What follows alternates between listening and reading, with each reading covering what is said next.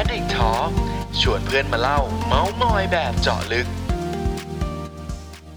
ก็ขอต้อนรับทุกคนนะครับ เข้าสู่รายการ Addict Talk นะครับก็เป็นรายการไลฟ์ครั้งแรกของ Addict นะครับที่เราเนี่ยก็จะมีการเชิญชวนนะครับเพื่อนๆที่อยู่ใน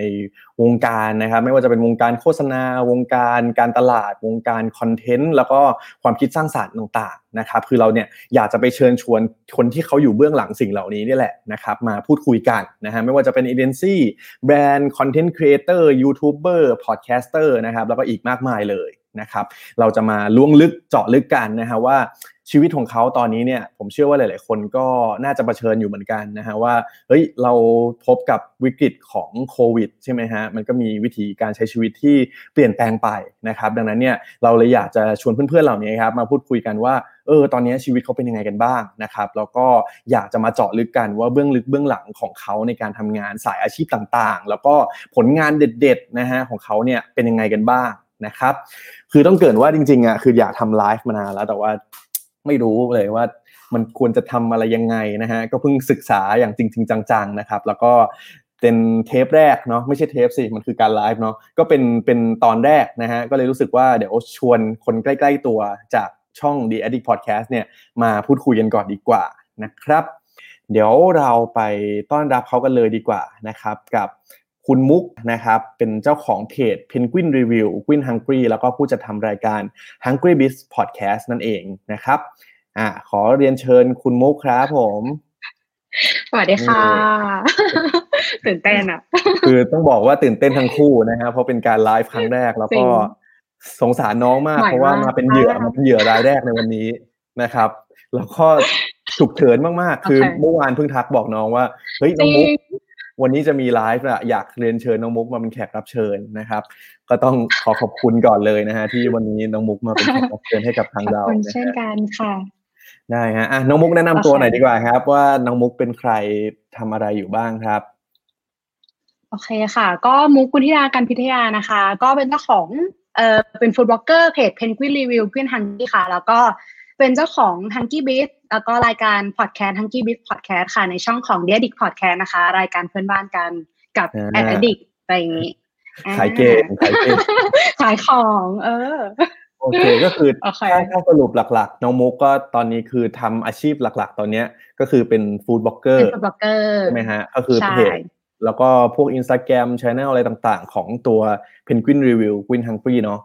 เออ ก่อนอื่นเลยนะฮะอยากจะรู้จักกับอาชีพนี้มากขึ้นหน่อยน้องมุกเล่าให้ฟังหน่อยว่าอะโดยปกติยังยังไม่ต้องช่วงสภาวะเนี่ยปกติอาชีพ food blogger เนี่ยมันเป็นยังไงบ้างเผื่อใครๆหลายคนเนี่ยเขาแบบเฮ้ยฉันอยากเป็นบ้างหรือว่าเขาเห็นว่าแบบเออ คนนี้ก็เป็น food blogger คนนี้ก็เป็น food blogger อยากรู้จริงๆว่าชีวิตเขาทำอะไรกันบ้าง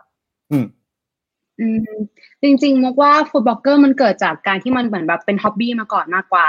อย่างตอนแรกที่เหมือนแบบมุกทำก็คือมุกทำตั้งแต่แบบสมัยเรียนนะพี่เฟิร์สเหมือนแบบเออเราก็เหมือนแบบทำมาตั้งแต่แบบตอนเรียนอยู่มหาลัยอะไรอย่างเงี้ยแล้วก็พอมันมาเป็นอาชีพจริง ๆ จังๆ ก็น่าจะเหมือนแบบพอจบมา แต่ว่าเริ่มรับงานตั้งแต่ตอนเหมือนแบบอยู่มหาลัยแล้วเออสักประมาณปีสามมาเริ่มรับงานที่เป็นงานจริง ๆ แต่ว่าเหมือนแบบ พอจบออกมามาทำ full-time จริงๆน่าจะประมาณปีที่แล้วอะ ที่เหมือนแบบอืมเออลองมาทำเป็นเหมือนแบบบล็อกเกอร์เต็มตัวอะไรเงี้ย ใช่ ก็ถ้าเหมือนแบบสเกลการทำงานมันก็แบ่งไปหลายแบบก็คือ เราจะดีลกับร้านอาหารที่เป็นเหมือนแบบ SME หรือว่าเป็นเหมือนแบบดีลกับแบรนด์ที่เป็นแบรนด์ใหญ่ดีลกับผ่านเอเจนซี่หรืออะไรเงี้ย scope ของการทำงานก็จะต่างกันอย่างเหมือนแบบ เออ คือเบื้องหน้าอาจจะดูเหมือนแบบง่าย ว่าเหมือนแบบอ่าลงรูปอาหารแบบถ่ายนู่นถ่ายนี่หรืออะไรอย่างเงี้ยแบบเฮ้ยทำไมชีวิตดีขนาดนี้อะไรอย่างเงี้ย แต่คือเบื้องหลังแล้วถ้า by เขาอะไรเขาเรียก by the way อะเออคือมันคืองาน คือมันจะมีเหมือนแบบเป็นบรีฟมีอะไรอย่างเงี้ย เหมือน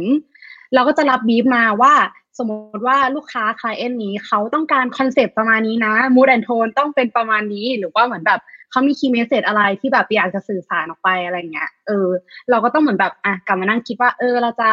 จัด layer มาเป็นประมาณไหน หรือว่าเราจะดึงตรงไหนมาเหมือนแบบชูให้มันเป็นจุดเด่นเป็นไฮไลท์อะไรเงี้ย เออ มันก็อืมตอนแรกๆ ถ้าถามว่าแบบยากไหมก็ยากอยู่นะ เออ ว่าเหมือนแบบอืมเราก็ใหม่อะ เหมือนแบบตอนแรกๆ คือเราก็เป็น feel ที่ โอเคเราชอบไปกินร้านนี้แล้วก็อะถ่ายลง แล้วก็แบบอะพิมพ์ตามความรู้สึกเราอะไรเงี้ย แต่พอมันอืมเป็นงานก็เหมือนแบบเหมือนเราทำงานครีเอทีฟเนอะก็เหมือนแบบ เฮ้ย เออ เราจะคิดยังไงดีหรือว่าจะออกแบบมางานมายังไงอะไรเงี้ย อย่างตอนแรกคือไม่มีความรู้เรื่องกล้องเลยพี่เฟิร์สเออแบบแบบอืมอืมเรื่องตัดต่อก็ตัดต่อไม่เป็นถ่ายรูป production อะไรเงี้ย เออคือมันเหมือนแบบมัน learning by doing มากอืมอืมก่อนถึงมันแบบมาตรงนี้อะไรเงี้ยเพราะตอนแรกๆคือ เริ่มทำก็คือแบบ iPhone เครื่องหนึ่งก็คือถ่ายรูปแบบใช้ iPhone แบบอะไรอย่างเงี้ยเออ แล้วค่อยๆแบบ develop เป็นเหมือนแบบอะ Fuji Sony Lumix ก็คือตอนนี้มีกล้องเยอะมาก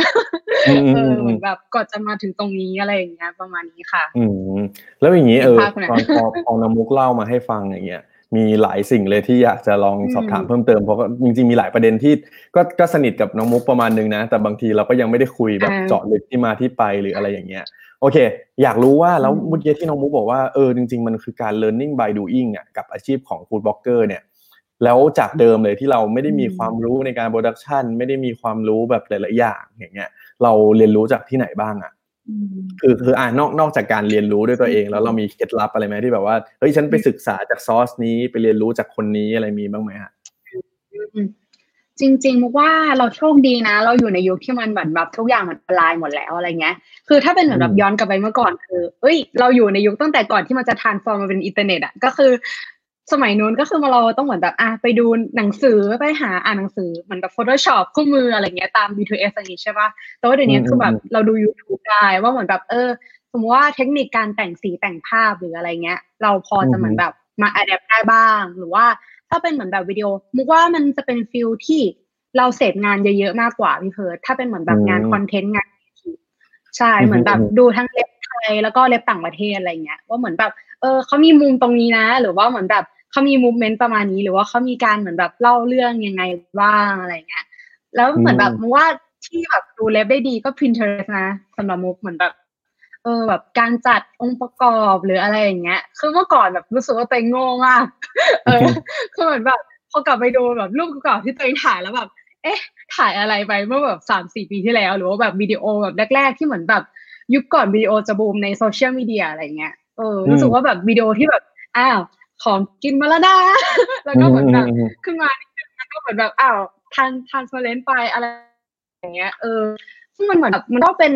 ความ develop ตามยุคสมัยตามเทคโนโลยีที่เหมือนแบบมันดีขึ้นอะไรเงี้ยมุกก็ว่าอืมอืประมาณนั้น แล้วแล้วตอนนั้นอย่างใช่มุกทำมานานไหมอะกว่าเริ่มจะมีลูกค้าติดต่อมาอะไรเงี้ยก็นานนะ แต่ว่าอย่างตอนแรกที่มุกเริ่มทำอะมุกเริ่มทำจากอินสตาแกรมก่อน คือเริ่มทำตั้งแต่แบบตอน ปีหนึ่งเทอมสองเออออืมอืมอืมตอนนั้นเหมือนแบบก็โพสต์รูปลงในไอจีเหมือนแบบเออ ตอนนั้นยังไม่ชื่อขึ้นฮันกี้ด้วยตอนนั้นชื่ออะไรวะกินไรดี เออแล้วก็เหมือนแบบค่อยเปลี่ยนเพราะรู้สึกว่าเออกินไรดีมันไปชื่อมันซ้ำอะไรอย่างเงี้ยอืเอมออืมแล้วก็เหมือนแบบทำมาเรื่อยๆแต่ว่าเหมือนแบบช่วง period ที่เออเริ่มจากตอนปีหนึ่งเทอมสองอะมันก็เริ่มมีคนอาทักมาว่าเหมือนแบบ เอ้ย อยากให้เหมือนแบบช่วยไปรีวิวที่ร้านหน่อยค่ะ แต่ว่าตอนก็ไม่ได้มีแบบ budget ไม่ได้มี เหมือนแบบงบไม่ได้มีค่าจ้างอะไรนะมหรือว่ามันคือเราเราเคยเราก็แฮปปี้แล้วดีเออเออใช่ใช่ใช่อารมณ์เหมือนแบบเออเออแบบเอ้ยมันมันมันตื่นเต้นอะพี่เพิร์ลเหมือนแบบอืมเราได้ไปกินอาหารอินเดียครั้งแรกจากการที่เราเป็นอืม food blogger อะไรอย่างเงี้ยแล้วแบบอืมอืมเฮ้ยอาหารอินเดียเป็นอะไรที่มัน explore มากถ้าเป็นเมื่อก่อนก็คงจะแบบเฮ้ยอินเดียเอโดอะไรอย่างงี้หรือเปล่าอะไรเงี้ยเออเออพอพูดถึงอินเดีย perception เหมือนแบบของเราอย่างเงี้ยมันจะเป็นที่แบบนิเกทีฟนิดนึงอะแต่แบบพอไปกินแล้วเราชอบมากเลยนะเหมือนแบบ เอออาจจะเป็นเหมือนแบบ first impression แล้วมันดีอะไรเงี้ย คือมันเป็นร้านอินเดียที่ค่อนข้างหรูนิดนึงเออ แล้วก็เหมือนแบบ กว่าจะได้เงินใช่ไหมอืมเราจำได้เลยว่าเหมือนแบบครั้งแรกที่มีคนทักมาหาเราแล้วแบบถามว่าเฮ้ย budget เราเท่าไหร่หรือว่าแบบ rate card อะไรอย่างเงี้ยแบบฮะอะไรคือ rate card อะไรคือ budget วะ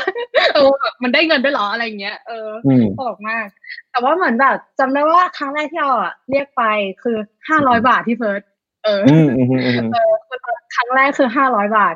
เหมือนแบบจำได้อืมว่าห้าร้อยบาทเขายังไม่เอาเลยมั้งตอนนั้นนะคือแบบ เอะแต่ตอนนั้นคือยังไม่มีเพจเฟซบุ๊กนะเอออ่ามีมีแค่แบบในไอจีที่เหมือนแบบคนติดตามน่าจะแบบหลักหมื่นอะไรเงี้ยเออออืมอืมอืมอืมประมาณนั้นคือตอนนั้นก็แบบแบบโลกเราแบบ ไม่รู้จะหันซ้ายหันขวาไปถามใครได้ว่าแบบเฮ้ยยูเราเป็นบล็อกเกอร์แล้วคน rate card เท่าไหร่วะหรือว่าเหมือนแบบ คนจะไปถามใครได้บ้างอะไรเงี้ย คือตอนนั้นมันก็ไม่มียังไม่มีแอดแอนดิกอะเอออ่าอ่าอืมอืมเออืมอที่เหมือนแบบเออพอจะเหมือนแบบรู้สึกว่าวงการโฆษณาหรือว่าวงการโซเชียลมีเดียมันเหมือนแบบ relate กันอะไรเงี้ย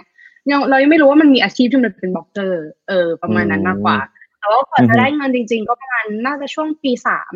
เทอมสองที่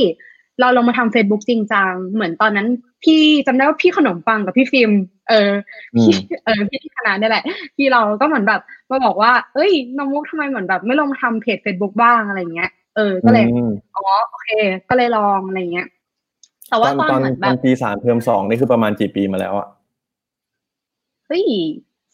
สองสามปีปะก็ก็ไม่ได้นานนะเออ ก็ไม่ไม่นานไม่นานถึงขนาดนั้นสามปีสามปีสามปีประมาณสามปีคือมันแบบตอนนั้นก็ตอนที่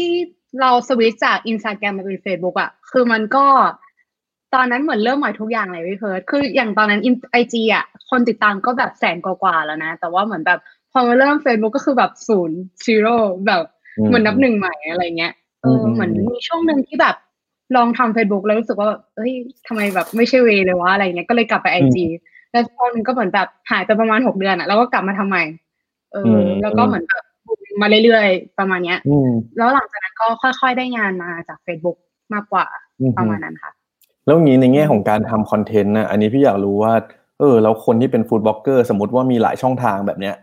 สมมติหลักๆ Facebook กับ Instagram แล้วกัน มันสามารถทำคอนเทนต์เหมือนกันได้ไหม หรือว่าอย่างของน้องมุกคือทำยังไงฮะอืมอืมอย่างจริง ๆ มุกว่ามองว่า แต่ละ channel มันมีความที่เป็น nature ของมันอยู่นะ เหมือนแบบ อย่างตอนแรกที่เหมือนแบบมุกสวิตมาจากไอจีเป็น Facebook เนี้ยรู้สึกว่าแบบเราควรจะทำคอนเทนต์ยังไงหรออะไรเงี้ย คือคอนเทนต์ที่เราเคยลงในไอจีแล้วมันปังอะลงในเฟซมันไม่ปังไงเออ มันไม่สามารถลงเหมือนแบบเออ ลงลงเหมือนกันได้ขนาดนั้น แต่ว่ามันจะมีความที่คล้ายกันอยู่นะ แบบสองสองแพลตฟอร์มนี้ แต่ว่ามันไม่เหมือนกันสักทีเดียว แต่ว่าถ้าจะทำให้ดีจริงๆอะมุก คิดว่าคอนเทนต์มันก็ควรจะเหมือนแบบ adapt ให้มันเหมาะกับแต่ละแพลตฟอร์ม อย่างเหมือนแบบ Facebook มันก็จะมี ratio ของมันใช่ไหมว่าเหมือนแบบเออถ้าเป็นรูปภาพมันควรจะเป็นประมาณนี้นะถึงจะเด่น หรือว่ามันควรจะมีเทคไหมหรืออะไรเงี้ยคือถ้าเป็นเหมือนแบบสไตล์อินสตาแกรมอะมันจะเป็น feel ที่สำหรับมุกนะ ที่เหมือนแบบอ่าเล่นมาหลาย ๆ ปีอะไรเงี้ยมุกรู้สึกว่ามันจะเป็น feel ที่เหมือนแบบค่อนข้าง real ๆแบบดูเพลินๆไม่ได้เป็น feel ที่เหมือนแบบจริงจังแบบมีซับไตเติลอะไรอย่างนั้น แต่ว่า Facebook อะมันจะเป็น feel ที่เหมือนว่าต้องมีซับไตเติลต้องแบบเร็วๆ รู้สึกว่า Facebook มันสมาธิสั้นอะไม่รู้เหมือนกันเวลาเราเสพคอนเทนต์ใน Facebook เรารู้สึกว่าตัวเองสมาธิสั้นขึ้นเอออันนี้เป็นบางทีคอนเทนต์สามนาทีใน Facebook เนี้ยรู้สึกขี้เกียจแล้วอะเออเป็นแบบแต่ว่าในไอจีเราดูได้นะ เหมือนแบบก็กดเข้าไปดูต่อได้อะไรเงี้ยอืมประมาณนั้นก็รู้สึกว่า nature ค่อนข้างจะไม่เหมือนกัน พอพูดถึงอินสตาแกรมอย่างเงี้ย ช่วงหลังๆ อันนี้อันนี้จากพฤติกรรมของพี่นะ พี่คือแบบไม่ได้ลงรูปเลยอะแต่ว่าแบบพี่หันมาดู story มาลง story อะไรอย่างนี้มากขึ้น อย่างอย่างของมุกเองมีได้มีแบบ เออมีมีการลง story หรืออะไรพวกนี้บ้างไหมอะลงลงจริงๆมุกว่า story เป็นช่องทางที่ดีมากเลยนะเหมือนแบบ engage ค่อนข้างดี เพราะว่าด้วย nature ของคนที่เล่นอินสตาแกรมเนี้ยเขาจะดู story ค่อนข้างเยอะมากกว่า แล้วก็ จริง ๆ แพลตฟอร์มไอจีมุกว่ายูเอเขาอะไรเอ่อตัววิดีโอ workถ้าเหมือนแบบทำเป็นวิดีโอสั้นๆอะไรเงี้ย อืม ค่อนข้างจะดีนะ หรือไม่ก็ทำเป็นเหมือนแบบ feel แบบลงวิดีโอด้วยรูปด้วยก็ได้ หรือว่าจะลงเป็นเหมือนแบบ multiple photo อะไรเงี้ยเออเพราะว่าเหมือนแบบอัลกอริทึมของไอจีอะมันจะเป็น feel ที่ เออ สมมติว่าพี่เพิร์ลเห็นรูปแรกของมุกไปแล้ว เออแต่พี่เพิร์ลยังไม่ได้ไลน์นะเออ แล้วพอสเกลเอมันแบบ scroll ผ่านไปสักแป๊บหนึ่งอะ แล้วพี่เพิร์ลไปเห็นเหมือนแบบรูปที่สองของมุกอะไรเงี้ยคือมันจะเหมือนแบบเป็นการเพิ่มโอกาสที่อยากให้พี่เฟิร์สเห็นรูปที่สองเหมือนแบบอะสไลด์ต่ออะไรเงี้ยมากขึ้นอะไรเงี้ยอืมประมาณนั้นได้เป็นชิปเป็นชิปนิดนึงเออเออเออรายการเราวันนี้เลยจะได้มีสาระเพิ่มเติมนะฮะแต่ถ้าสรุปสรุปจากจากที่เมื่อกี้น้องมุกแนะนำแล้วกันว่าสมมติไม่ว่าจะอาชีพอะไรที่ทำแบบในโลกออนไลน์เนาะไม่ว่าจะเป็น food blogger อะไรก็ตามนะครับ ก็ควรจะเข้าใจแพลตฟอร์มเนาะว่าแบบ เอ๊ะ Facebook คนเขาใช้ยังไงใช่ไหมอินสตาแกรมคนเขาใช้ประมาณไหน รูปแบบ format อันไหนที่มันจะเหมาะสมเนาะแล้วก็ลองแบบพวก tools ใหม่ๆ อย่างมี Instagram มี Story ก็ควรจะลองใช้ด้วยเนาะโอเค เดี๋ยวเรามาเบรกด้วยการดูคอมเมนต์กันหน่อยดีกว่าว่ามีใครอยู่กับพวกเราบ้างมีมีนี่นะครับมีคุณจูน สวัสดีครับคุณจูน นี่มี FC พี่มามุกครับอ๋อเอฟสวัสดีค่ะ นี่ฮะคนกันเองมากนะมาคนนี้นะครับ คนนี้คือแขกรับเชิญในวันพรุ่งนี้นะฮะเออพรุ่งนี้พี่เก่งใช่ครับ ก็ถ้าใครมีคำถามอะไร ใครมีคำถามอะไรก็สามารถสอบถามกันมาได้นะครับ โอเค เมื่อกี้เราเราพูดกันในฐานะของ food blogger มาประมาณนึงแล้ว คือจริงๆอะเห็นน้องมุกได้มีการทำสิ่งหนึ่งนะครับในช่วงหลังๆนี้เนาะแล้วก็เป็นสิ่งที่ทำให้มาจอยมาจอยกับทางช่องของ The Addict Podcast เนี่ยแหละนะฮะอืมก็คือ Hungry Beast เอออยากให้มุกเล่าให้ฟังหน่อยว่า Hungry Beast เนี่ยคืออะไร แล้วก็อืมจริงๆเห็นคอนเทนต์แบบโอ้โหแบบล่าสุดนี่เห็นคนแชร์แบบหลายพันแชร์เลยอย่างเงี้ยลองเล่าให้ฟังหน่อยว่า Hungry Beast นี่จุดกำเนิดอะไรมาจากไหนฮะ จริง ๆ ก็จุดกำเนิดเลย จริง ๆ มันก็มาจากความชอบของมุกด้วยเหมือนกัน อย่างอืมอืมอืมเขาอะไรอะปกติเราสนใจคืออะเล่าเดี๋ยวเราท้าความไปก่อนว่า Hunky Beast อะมันคือเป็นเหมือนแบบ เราตั้งใจว่าจะเป็นสื่อที่มาพูดเกี่ยวกับเหมือนแบบเรื่องราวเกี่ยวกับธุรกิจอาหารทั้งเหมือนแบบในไทยแล้วก็ในต่างประเทศทั้งเป็นเหมือนข่าวสาร ความรู้หรือว่าบทความวิเคราะห์อะไรเงี้ยเอออือฮึหรือว่าเคส s ต u d y ต่างๆซึ่งจริง ๆที่มามันมันมาจากเพนที่ คือเราอะเป็นคนที่ชอบเกี่ยวกับอาหาร แต่ว่าเราก็เป็นคนมนุษย์ที่เหมือนแบบสนใจเกี่ยวกับเขาอะไรสาย business สายธุรกิจหรืออะไรเงี้ย หรือเหมือนแบบพวก marketing หรืออะไรเงี้ย เหมือนมันเป็นการเอาสองความชอบเนี้ย เรามารวมกันก็เลยกลายเป็น Hungry Biz ซึ่งตรงเนี้ยอืมมันก็จริง ๆ มันเหมือนแบบ เออ มันเป็นการตอบ pain ตัวเองมั้งว่าเหมือนแบบเอออยากอ่านอะไรที่มันเป็นเหมือนแบบเฉพาะ food อะเป็นคนที่ in กับเรื่อง food มาก แต่ว่าเหมือนแบบเอออยาก รู้ว่าในโลกของ business หรือว่าเหมือนแบบจริงๆ มันก็มี case study ที่แบบมันดีๆ นะ ที่เหมือนแบบมุกคิดว่ามันน่าจะแบบให้คนอื่นแบบเอาไปดูแล้วแบบไปต่อยอดได้เหมือน เราเห็นแค่คนเดียวอะเรารู้สึกว่าเออเราอยากจะส่งต่ออะไรเงี้ยให้คนอื่นบ้างอะไรประมาณนั้น ก็เลยอืมกลายเป็นคอนเซ็ปต์ของตัว Hungry Biz ว่าเหมือนแบบเออเราอยากเฮ้ยเออเอ่อตลกอันนี้มากอันนี้จะเป็นเบื้องหลังให้ดูนะฮะว่าน้องมุกเป็นคนที่แบบว่าขยันมาก แล้วก็โอ้ยถึงแม้ว่าวันนี้จะออกไลฟ์นะครับน้องมุกก็ยังมีการเตรียมตัวนะครับ คือจะเห็นเลยพี่อันนี้อันนี้แชร์แชร์ให้เห็นว่า คือเหมือนเบื้องหลังของ Hungry Beast หรือว่าอะไรก็ตามเนี่ยจะเห็นว่าน้องมุกใช้เวลากับมันค่อนข้างเยอะเหมือนกันเนาะในการที่จะทำคอนเทนต์แต่ละคอนเทนต์ออกมา อืมอืมอืมอืมคือเราจะรู้สึกว่าตัวเองเป็นคนที่คือพูดพูดพูดไปเรื่อยๆได้พี่เพิร์ทแต่ว่าเหมือนแบบ ถ้าเหมือนแบบพูดให้มันแบบมีต้นแล้วก็มีจบอะเออจะต้องเหมือนแบบไปนั่งวางโฟลความคิดตัวเองนิดนึงว่าเหมือนแบบ ถ้าไม่ได้เตรียมตัวอะมันจะสะเปะสะปะไปหมด คือเรื่องที่จะพูดมันเยอะ แต่ว่าเหมือนแบบจะพูดยังไงให้มันครบแล้วมันกระชับมากที่สุดอะไรเงี้ยแบบพยายามไม่น้ำเยอะเท่าไหร่อืมเพราะว่าดูจากสังเกตที่คอนเทนต์ที่แบบพยายามจะทำก็คือ เราจะพยายามคัดทุกอย่างที่เหมือนแบบมันไม่จำเป็นอะออก เพราะว่าเราอะเป็นมนุษย์ที่เวลาคือเราชอบอ่านหนังสือแล้วชอบฟังพอดแคสต์เออที่มาทำพอดแคสต์กับพี่เฟิร์สอะเพราะว่าเหมือนแบบเราชอบฟังด้วยเหมือนแบบอืมันเกิดจากความที่เหมือนแบบชอบฟังพอดแคสต์มาก่อน คือแบบ มันจะเป็นรูทีนที่ตื่นเช้ามาแล้วแบบเราฟังทุกเช้าอะไรเงี้ย เออ ก็เลยแบบแบบรู้สึกซึมซับแล้วก็เฮ้ยเออมันเจ๋งอะเออแล้วรู้สึกว่าแบบมันได้ความรู้แล้วเหมือนแบบ เออเขาได้เหมือนแบบส่งต่ออะไรให้เราแล้วก็เหมือนแบบเอ้ยเราได้รับมาแล้วเราก็อยากแบบเอาที่เราตกตะกอนจากที่เราได้รับฟังมาเงี้ยส่งต่อไปให้คนอื่นมันก็เลยกลายเป็นเหมือนแบบตัว Hunky Beat Podcast เหมือนกัน ก็เลยเหมือนแบบเอ้ยพี่เฟิร์สมาชวนพอดีอะไรอย่างเงี้ยเออก็เลยแบบอ้าวก็หน่อยประมาณนั้น ได้ก็ก็ทำให้คุณหลาย ๆ คนน่าจะรู้จักมากขึ้นนะครับ แล้วก็เมื่อกี้ทางทีมงานมีการแนบลิงก์ไปในคอมเมนต์แล้วนะครับ ไปติดตามกันได้นะฮะโอเค เรามาสู่เรื่องของวันนี้ดีกว่า มีหลายคนถามมาในคอมเมนต์เหมือนกันนะครับ เช่นอย่างอันนี้นะฮะคุณคุณการ์ดนะครับ คนกันเองอีกแล้วนะฮะคุณการ์ดเออก็มีการสอบถามนะครับว่าอย่างเนี้ยเนี่ยในมุมของ food blogger ได้รับผลกระทบจากเนี่ยโควิดมากน้อยแค่ไหน อืมอันนี้เป็นเป็นสิ่งที่อยากรู้เหมือนกันน้องมุกลองเล่าให้ฟังหน่อยว่า ช่วงเนี้ยเราได้รับผลกระทบยังไงบ้างได้ได้อย่างช่วงอะเราต้องกลับมาดูก่อนว่าพีเรียดในไทยที่เกี่ยวกับโควิดอะที่มันชัดอืมดาวน์มันน่าจะเริ่มจากเขาเลยประมาณเดือนที่แล้วใช่ไหมพี่เพิร์ทที่เหมือนแบบเขาเริ่มเหมือนแบบกระแสชัดดาวน์ขึ้นมา คือเดือนที่แล้วอะ ได้รับผลกระทบค่อนข้างหนักนะ เพราะว่าเหมือนแบบงานแบบที่เรามีแพลนไว้กับดีลไว้อะไรเงี้ย คืองานโฮไว้ แล้วก็ cancel แบบไปเยอะมากเหมือนกัน คือเดือนที่แล้วอืมเหมือนแบบน่าจะได้ประมาณสองงานมั้งเดือนที่แล้ว เอออืมอืมแต่ว่าเหมือนแบบพอมาเป็นเดือนเนี้ย เดือนนี้คือทิศทางมันดีขึ้น มุกว่าเหมือนแบบคนเริ่มเหมือนแบบปรับตัวได้แล้ว แล้วก็เหมือนแบบอย่างมุกคุยกับเพื่อนที่เขาเป็นเอเจนซี่อะไรอย่างเงี้ย เพื่อนก็บอกเหมือนกันว่าเฮ้ยตอนนี้คือโละแพลนทิ้งทุกอย่างแบบทั้งปี แล้วก็เหมือนแบบนั่งทำแผนใหม่หมดเลยอะไรเงี้ย มุมุกว่ามันเป็นอะไรที่เดือนที่แล้วอะเป็น feel ที่เหมือนแบบคือช็อกทุกคน เออไม่ว่าจะเป็น food blogger หรือว่าเป็นแบรนด์หรือว่าเป็นใครอะไรเงี้ยหรือว่าเป็นเอเจนซี่อะมุกว่าช็อกหมด อืม แต่ว่าเดือนเนี้ยมันเริ่มกลับมาคือเราโชคดีอะที่เรายังเป็นเหมือนแบบออนไลน์ เป็นเหมือนแบบเออเป็นอินฟลูเอนเซอร์เป็น media อะไรเงี้ยที่เหมือนแบบเอองานของเราถ้าสมมติคนไปออฟไลน์ไม่ได้ยังไงเขาก็ต้องมาเหมือนแบบออนไลน์อยู่ดีอะอะไรเงี้ย มันก็เลยทำให้เหมือนแบบเดือนนี้งานก็ค่อนข้างกลับมาเหมือนแบบค่อนข้างดีขึ้นเยอะมากๆแล้วค่ะ ประมาณนั้อืนมอย่างนี้แสดงว่าคือคือช่วงแรก ๆก็คือได้รับผลกระทบแน่นอน คือเหมือนทุกคนกำลังแบบสั่นคลอนเนาะอืมฉันไม่รู้จะจัดการยังไงดีทุกคนเลยหยุดขอหยุดไว้ก่อนจริงสิ่งที่เคยดีลกันไว้ หยุดไว้ก่อน แต่ว่าพอตอนนั้นก็เหมือนตกใจแต่ละคนเริ่มเริ่มตั้งสติได้เนาะแล้วก็อาจจะมีแผนใหม่ว่าโอเคในวิกฤตนี้จริงๆมันก็ยังมีโอกาสอยู่ ก็เริ่มหันมาใช้สื่อที่เป็นใช่อินฟลูเอนเซอร์เป็นช่องทางออนไลน์อย่างเราเนี่ยมากขึ้น อืมอืมจริงๆอันนี้แชร์ว่าของพี่ก็คล้ายๆกัน นะครับ ซึ่งเมื่อกี้พอดื่มน้ำนะฮะก็เลยนึกออกว่าเฮ้ยจริง ๆ รายการไลฟ์ของเราก็รับสปอนเซอร์ได้นะครับอ๋อนะให้คิดได้เหมือนกันด้วยนะครับกันเออก็ถ้าสมมุติว่าแบรนด์ไหนสนใจอินเวอร์ก็สนับสนุนกันได้นะฮะก็ขอบจคุณจริงมากๆคือผมผมคิดว่าอันนี้ก็มันก็น่าจะเป็นสิ่งที่ถ้าเป็นคนทำคอนเทนต์ในออนไลน์น่าจะเจอคล้าย ๆ กันแหละเนาะว่าว่าเออในในวิกฤตมันก็ยังมีโอกาสอยู่ แล้วเราก็ต้องปรับตัวตามไปเหมือนกันนะครับ แล้วอย่างเงี้ยคือพอพอ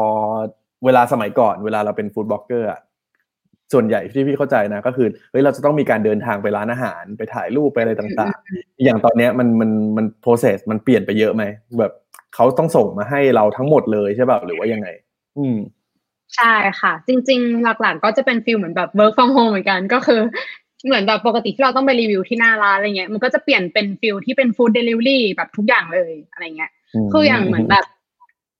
หลักๆ ก็จริง ๆ มันจะเป็น feel แบบธีมเขาเรียกอะไรเอ่อ at home feel นั้นเหมือนแบบเป็น food delivery แล้วเหมือนแบบเรื่องของการเตรียมพวกจานชาม prop ต่าง ๆ เลยอย่างเงี้ยก็เหมือนแบบโอเค เราต้องมาจับมาจัดโซนที่ห้องใหม่ เพื่อเหมือนแบบอ่าเป็นโซนที่แบบสำหรับถ่ายงานนะก็เหมือนแบบทำเป็นสตูดิโอย่อมๆในห้องเนี้ยคือ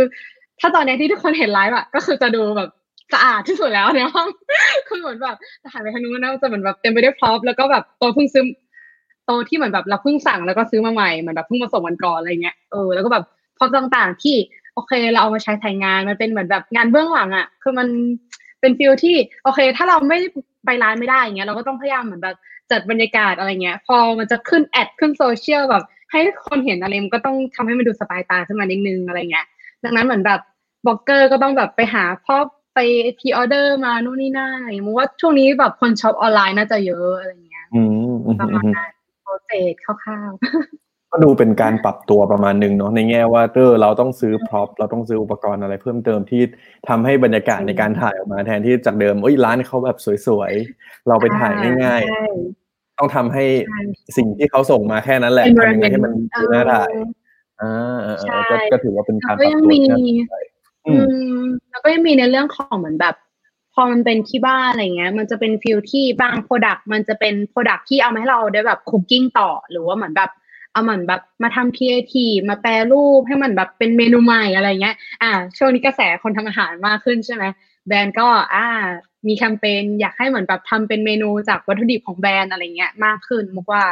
เหมือนแบบอืมทิศทางมันค่อนข้างมาทางนี้แบบเยอะขึ้นนะ แบบ เท่าที่ดูแบบหลาย ๆ แบรนด์ ที่แบบเริ่มถามว่า เออ มีสโคปงานประมาณนี้แบบโอเคไหมอะไรเงี้ย ประมาณนั้นอืมก็เลยทำให้เหมือนแบบ เราก็ต้องเริ่มซื้อเครื่องครัวแล้วค่ะ ตอนนี้หมดจะเป็นหมื่นแล้วค่ะ น่าจะเกินหมื่นแล้วด้วยอือฮึเราแบบเอ๊ะอยู่บ้านทำไมทำไมเหมือนแบบรู้สึกว่าเสียเงินเยอะเออประมาณนั้น แต่เราเป็นคนมีสกิลทำอาหารอยู่แล้วปะ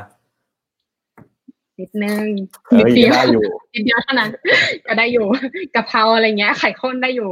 คือหน้าตาออกมานี่สวยงามแน่นอน แต่ไม่รู้ว่ารสเอาชาแน่ตินจะอเป็นยังไงนใช่ไหมจริง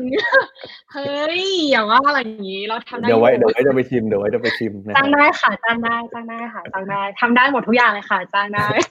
ขายเก่งนะฮะแขกรับเชิญของเราในวันนี้นะครับ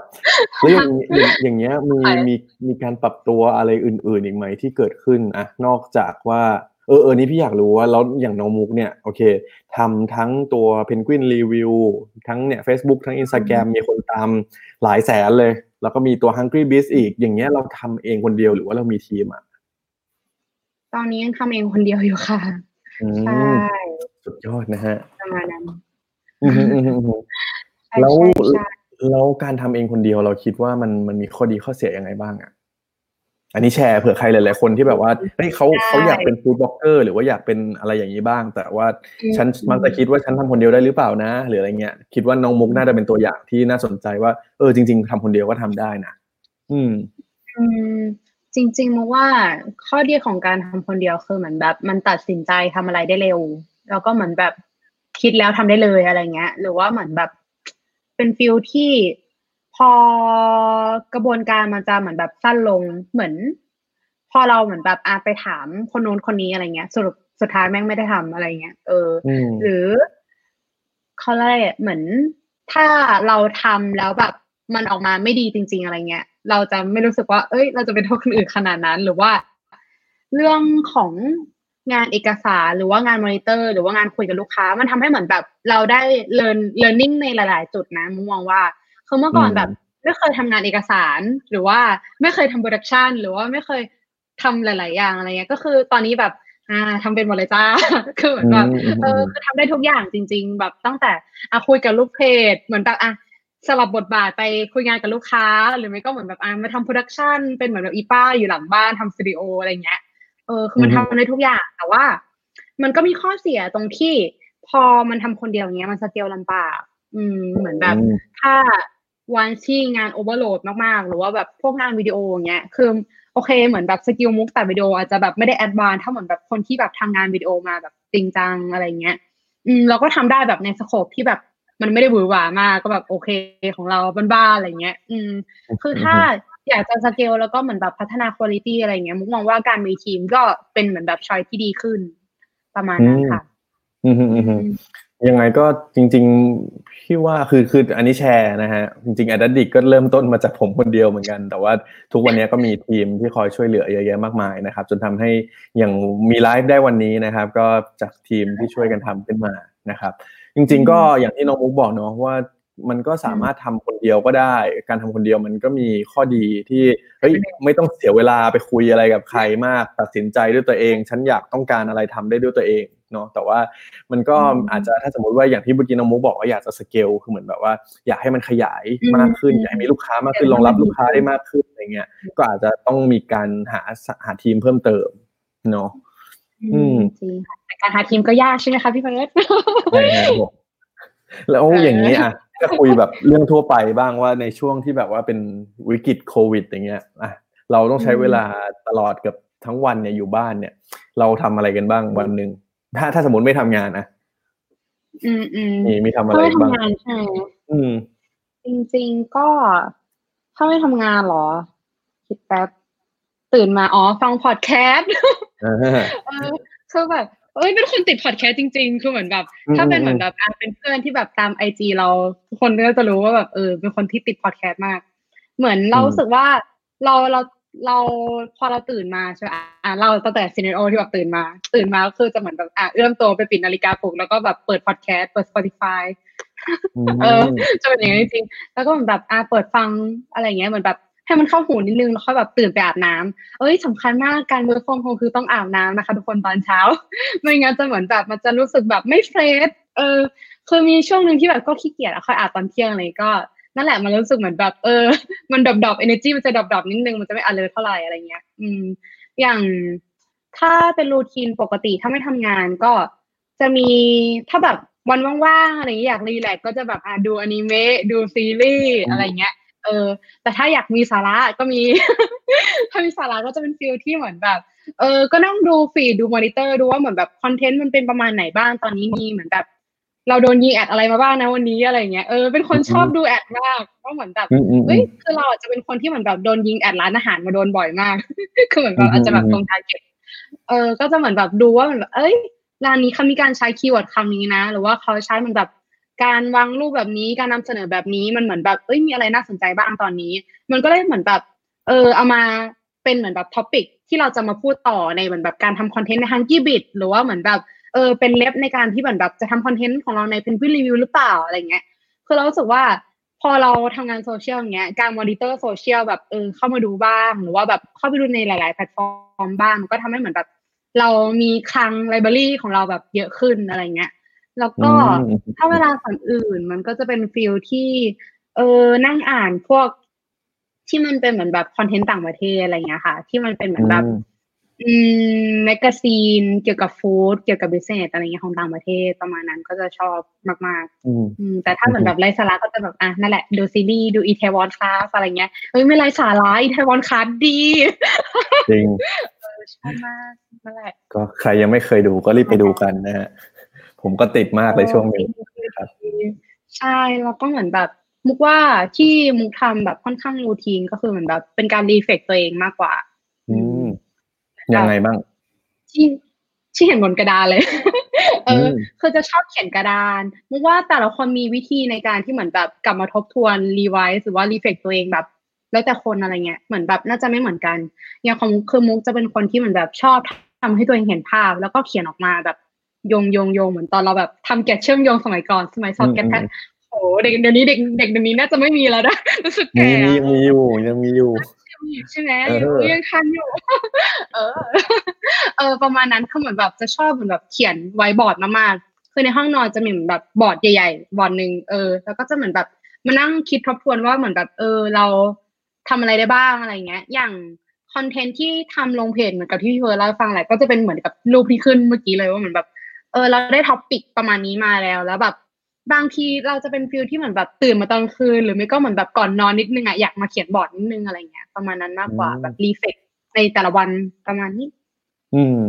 แล้วว่าแค่แค่น้องมุกเล่าแบบไลฟ์สไตล์ในแต่ละวันมาให้ฟังเนี่ยคิดว่าหลายคนก็น่าจะได้เรียนรู้อะไรเหมือนกันเนาะว่าเฮ้ยจริง ๆ แล้วเนี่ยในการที่แบบว่านอกจากเวลาที่เราจะทำงานแล้วอะเวลาช่วงอื่นๆโอเค มันก็มีช่วงที่ทำให้เราเนี่ยต้องเรียนรู้แต่ว่าอาจจะมีการเรียนรู้จาก แบบอื่นๆ เช่น การเล่นโซเชียล การสังเกตสิ่งเล็กๆน้อยๆเช่นว่าวันนี้เนี่ยฉันเจอโฆษณาอะไรบ้างเนี่ยมันก็ทำให้เราได้เรียนรู้เหมือนกันเนาะแล้วก็พี่ชอบในการที่ว่าเออมีการรีเฟกตัวเอง เพราะว่าหลายคนอาจจะแบบใช้ชีวิตแบบวันๆหนึ่งแบบฉันทำแต่งานฉันทำแต่งาน แต่ว่าไม่ได้เหมือนกลับมาทบทวนตัวเองเนาะว่าแบบ เออจริง ๆ แล้วอะสมมติแค่แค่เรื่องงานงานที่ฉันทำไปเนี่ยมันมันเหมาะสมไหมมันมีคุณภาพไหมควรจะปรับอะไรยังไงไหมหรือว่าชีวิตของฉันทุกวันนี้มันควรจะพัฒนาอะไรจุดไหนอีกไหมทักษะอะไรที่ยังขาดอยู่อะไรเงี้ยเออเราว่าเป็นสิ่งที่น่าสนใจแล้วก็เดี๋ยวจะไปลองทำบ้างเหมือนกันนะฮะจะพยายาม แต่ว่าแน่นอนว่าวิธีวิธีของแต่ละคนก็คงแตกต่างกันแหละ อืมอืมต้องลองหาวิธีกันดูนะครับ มาจริงๆมาเจาะลึกเกี่ยวกับตัวพอดแคสต์กันบ้าง เมื่อกี้เราให้น้องมุกเล่าให้ฟังตอนช่วงแรก ๆ แล้วว่าเฮ้ยที่มาที่ไปของ Hungry Beast เนี่ยมายังไง แล้วก็มาอยู่ในช่องของ The Addict Podcast เอาสิ่งให้มุกอยากให้มุกเล่าเนี่ยก็คือ แล้ววิธีการที่เราจะทำพอดแคสต์เนี่ยตอนนี้เรามีกระบวนการทำอะไรยังไงกันบ้าง คือแบบพื้นฐานเลย ผมแบบเชื่อว่าหลาย ๆ คนเนี่ย น่าจะไม่รู้ว่าเวลาคนทำพอดแคสต์เนี่ยเขาต้องทำกันยังไง อืม ทุกวันนี้น้องมุกทำยังไงฮะ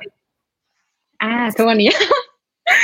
เหมือนโดนสอบสวนว่าแบบ เฮ้ย ที่ทำลงช่องเดียดิกพอดแคสต์เนี่ยทำยังไงบ้าง คือเหมือนแบบ จริง ๆ ก็ของมุกอะมุกจะไม่ได้ทำสต็อก อันนี้ก็แบบสารภาพว่าไม่ได้ทำสต็อกเลยใช่ อย่างตอนแรกที่คุยกับพี่เพิร์นเรื่องเหมือนแบบจะทำพอดแคสต์ตอนแรกๆพี่เพิร์นบอก เอ้ยทำสต็อกไว้ก่อนก็ได้แบบสามสี่ตอนอะไรอย่างเงี้ย เออ จะได้เหมือนแบบสบายๆ แต่คือสรุปเหมือนแบบ พอไปมาก็คือแบบไม่ได้สต็อกเลย เพราะว่าเหมือนแบบอืมรู้สึกว่าเรื่องที่อยากจะพูดมันเปลี่ยนไปแบบสัปดาห์หนึ่งมันก็เปลี่ยนไปแล้วอะไรอย่างเงี้ยเออก็เลยเหมือนแบบทำแบบ week by week จริงๆเหมือนหรือบางทีที่เหมือนแบบ บางทีเราคิดหัวข้อนี้มาแล้วแล้วเหมือนแบบร่างทุกอย่างเสร็จแล้วอะไรเงี้ย แต่แบบเฮ้ยมันมี topic ใหม่ขึ้นมาแล้วแบบมันน่าสนใจมากกว่า แล้วก็หยิบมันนั้นขึ้นมาพูดแทนแล้วก็ทำ revise ใหม่หมดเลย ใช่อืมแต่ว่าเรื่องของการเลือก topic อะมันจะมาจากการที่เหมือนแบบ เราก็ฟัง เราจะเหมือนแบบฟังก่อนว่าเหมือนแบบตอนนี้สังคมเป็นยังไงบ้าง คือนอกจากเหมือนแบบเรื่อง business เรื่อง food อะไรเงี้ยเราก็สนใจเรื่องอื่นนะ เหมือนแบบเรื่องการลงทุนเนี้ยเราชอบอ่านลงทุนแมนมาก เออออืมอืมคือมันแบบช่วงนี้รู้สึกว่าเราแบบกำลังต้องเหมือนแบบมาดูเรื่องเหมือนแบบภาษีอย่างเงี้ย TaxBugnoms เออเออเหมือนแบบติดตามพี่เขาพี่หอะน่ไรองเงี้ยนะฮะไอรออะไรเงี้ยเออเออFC มากเออติดตามมันแบบเออรู้สึกว่าเราต้องแบบวางแผนหลายๆอย่าง แล้วมองว่า จริง ๆ ธุรกิจอาหารอะไรอย่างเงี้ยมันไม่ได้เหมือนแบบมีแค่ factor factor เดียวยิ่งพอไปอ่านบทวิเคราะห์ของต่างประเทศที่เหมือนแบบเขาวิเคราะห์ลึกๆแล้ว แล้วเหมือนแบบถ้าเราจะไปเอาของเขามาแล้วเหมือนแบบแปลมาเลยอะไรเงี้ยมันก็ไม่ใช่อะคือ นี่จะเป็น process คร่าวๆของมุกจะเป็น feel ที่เหมือนแบบเราไปดูก่อนว่า ตอนนี้โซเชียลมันมีอะไรที่เหมือนแบบพูดถึงบ้าง แล้วพอเราดูว่าเออมันมี key point นี้นะ แล้วเราก็จะแบบมา Google ต่อว่าโอเค มันมี สมมติว่าเป็นหัวข้ออ่าร้านอาหารกับการปรับตัวโควิด สมมติอย่างนี้มันก็จะแบบอ่า search โควิด -19 แล้วก็ restaurant แล้วก็เอฟเฟกอะไรอย่างเงี้ยเออแบบ Google แล้วก็เหมือนแบบดูแบบเล็บมาทางหน้า Google ที่แบบ search ได้ เหมือนแบบดูทุกลิงก์แล้วก็เหมือนแบบจะพราะมาเขาเรียกจะพยายามเหมือนแบบหา intersect ที่แต่ละเออ article เขามีร่วมกันว่าเหมือนแบบ เอ้ยมันมี point ไหนบ้างที่เหมือนแบบเออเขาเห็นเหมือนแบบตรงกันหรือว่าทำไมประเด็นนี้เขาถึงเห็นว่ามันเป็นแบบนี้ แล้วทำไมเหมือนแบบ ประเด็นนี้เขาถึงเห็นที่แบบมันต่างกันอะไรเงี้ย แล้วเราค่อยแบบมานั่งย่อยว่าเหมือนแบบ เออ มันมีประเด็นไหนบ้าง แล้วก็แบบอะมานั่งเขียนบอร์ดเออคือมันจะเป็น process ที่โอเค หลังจากที่เหมือนแบบเราได้ research มาแล้วเนี้ยเราก็จะแบบมานั่งเขียนบอร์ดว่ารีไว้ว่า เออ มันมีพอยนี้หนึ่งสองสามสี่นะ แล้วเหมือนแบบหลังจากที่เรามีรีซอสตรงเนี้ย เราจะเอามาเล่าเรื่องให้มันเป็นเหมือนแบบของเรายังไงบ้าง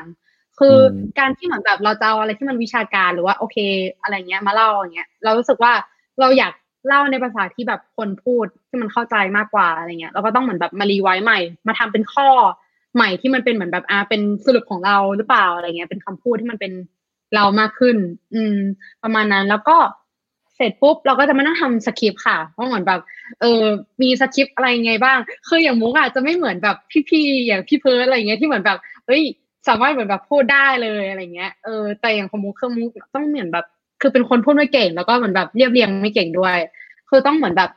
ทำสคริปต์ไว้ก่อน ว่าเหมือนแบบโอเค เราจะพูดพอยนี้นะ แล้วมันแบบเนื้อหาข้างในจะเป็นประมาณไหนบ้างอะไรเงี้ยแล้วก็แบบย่อยๆ แล้วก็แบบมีเคสในแต่ละจุดยังไงบ้างแบบขึ้นลงอะไรเงี้ย เสร็จปุ๊บก็จะมาเริ่มอัดค่ะ ก็จะเป็นโปรแกรม GarageBand ที่พี่เพิร์ดเหมือนแบบแนะนำมา แต่ว่าตอนตัดต่อ คือตอนตัดต่ออย่างโอเคมันก็จะ save แล้วก็ export จาก GarageBand มาใช่ไหมคือมึงตัดต่อใน GarageBand ไม่เป็นเออมึงก็เลยเหมือนแบบจะ export แล้วก็แบบไปใส่ Final Cut ต่อ แล้วก็แบบไปตัดใน Final Cut ประมาณนั้น แล้วก็ค่อยเหมือนแบบอัปโหลดลงเว็บเออในแต่ละช anel อืมคร่าวๆก็น่าจะประมาณนั้นที่แบบทำพอดแคสต์แต่ว่าอย่างตอนที่มุกทำพอดแคสต์แรกๆอะไรเงี้ย คือมันยากสำหรับมุกมากที่เหมือนแบบ ไม่เคยแบบ รู้สึกว่าตัวเองเหมือนแบบ ตอนทำ EP ศูนย์จำได้ว่า EP ศูนย์เป็นเหมือนแบบ เจ็ดนาทีเองมั้ง มุกพูดไปประมาณสองสามชั่วโมงกว่าจะได้เจ็ดนาทีนะนะเหมือนแบบเออรู้สึกว่าตัวเองแบบพูดผิดบ่อยมาก แล้วพูดไม่ชัดแล้วแบบทำไมไม่มีสติเลยอะคน เออประมาณนั้นก็เลยเหมือนแบบรู้สึกว่ามันเป็นอะไรที่ยากมากในการทำพอดแคสต์แบบแรกๆแบบ พอมาถึงแบบ EP หลังๆอะไรเงี้ยรู้สึกว่าแบบตัวเองแบบพัฒนาขึ้นมากๆแบบ รู้สึกว่าดีใจกับตัวเองภูมิใจที่เหมือนแบบพอดแคสต์ได้ช่วยแบบพัฒนาเรามาตรงนี้อะไรอย่างเงี้ยประมาณนั้นอืม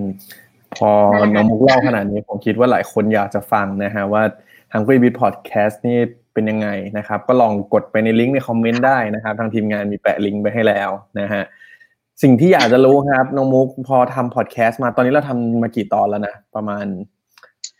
สิบสี่ค่ะพรุ่งนี้สิบห้าอ่าพรุ่งนี้พอดีเลยนะครับ ก็ทำมาประมาณเนี่ยสิบกว่าตอนสิบสี่สิบห้าตอนแล้วเนี่ย คิดว่าเราเราได้เรียนรู้อะไรจากการทำพอดแคสต์บ้างอะ อืมอย่างที่บอกไปเมื่อกี้เลยพี่เฟิร์สเหมือนแบบ อย่างตอนแรกที่เขาเรียกอะไรอะอย่างเรื่องของการค้นหาข้อมูลก่อน คือเราจะเป็นคนที่เราชอบอย่างอะ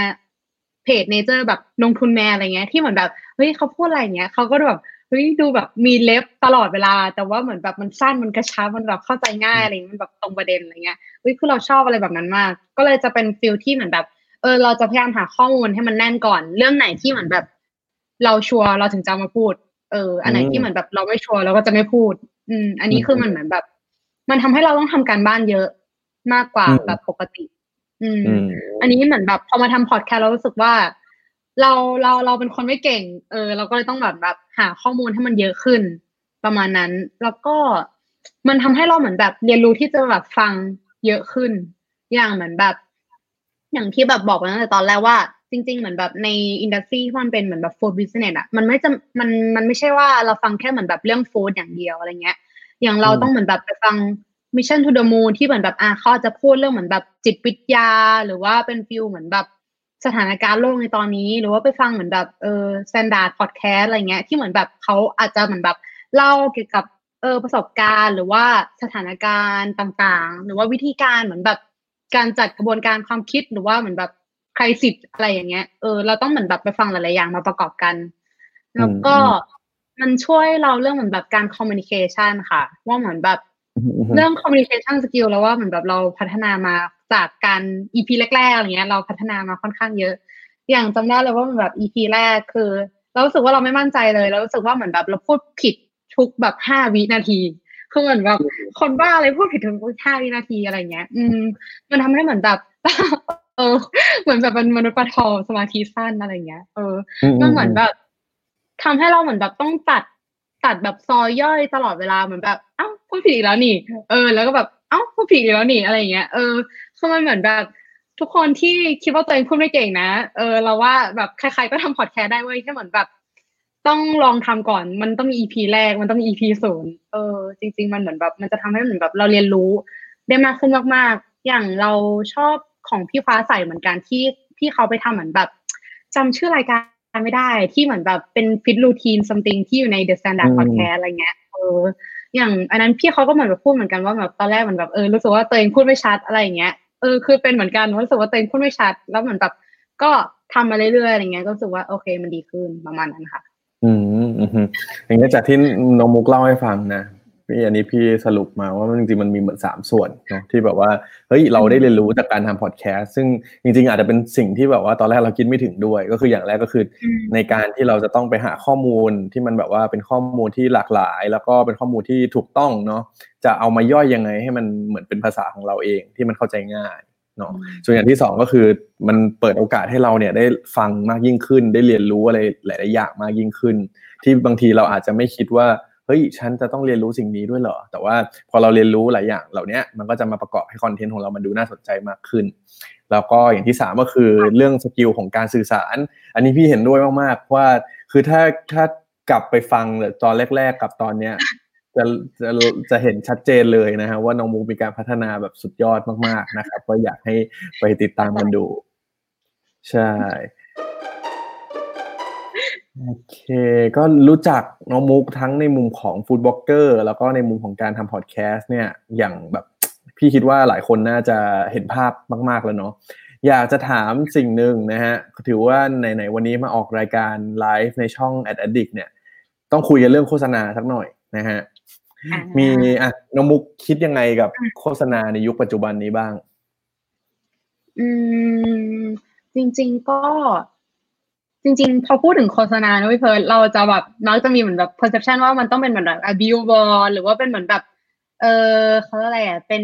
เขาเรียกเป็นทีวีเป็นอะไรอย่างเงี้ยแต่ว่าจริงๆ เหมือนแบบอย่างโฆษณาในออนไลน์แบบที่มุกเป็นอยู่หรือว่าพี่เพิร์ดเป็นอยู่เงี้ยมันก็คือโฆษณาเหมือนกัน อืม ก็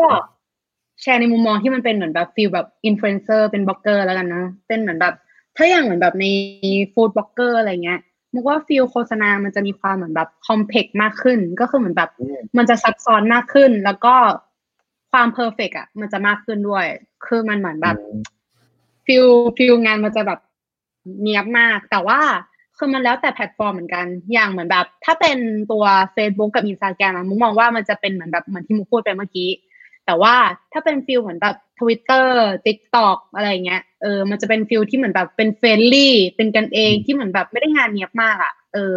จะเป็น feel เหมือนแบบเป็นอะไรที่เหมือนแบบเป็นเหมือน user แบบ generate เองอะไรอย่างเงี้ยมากกว่าถึงจะแบบ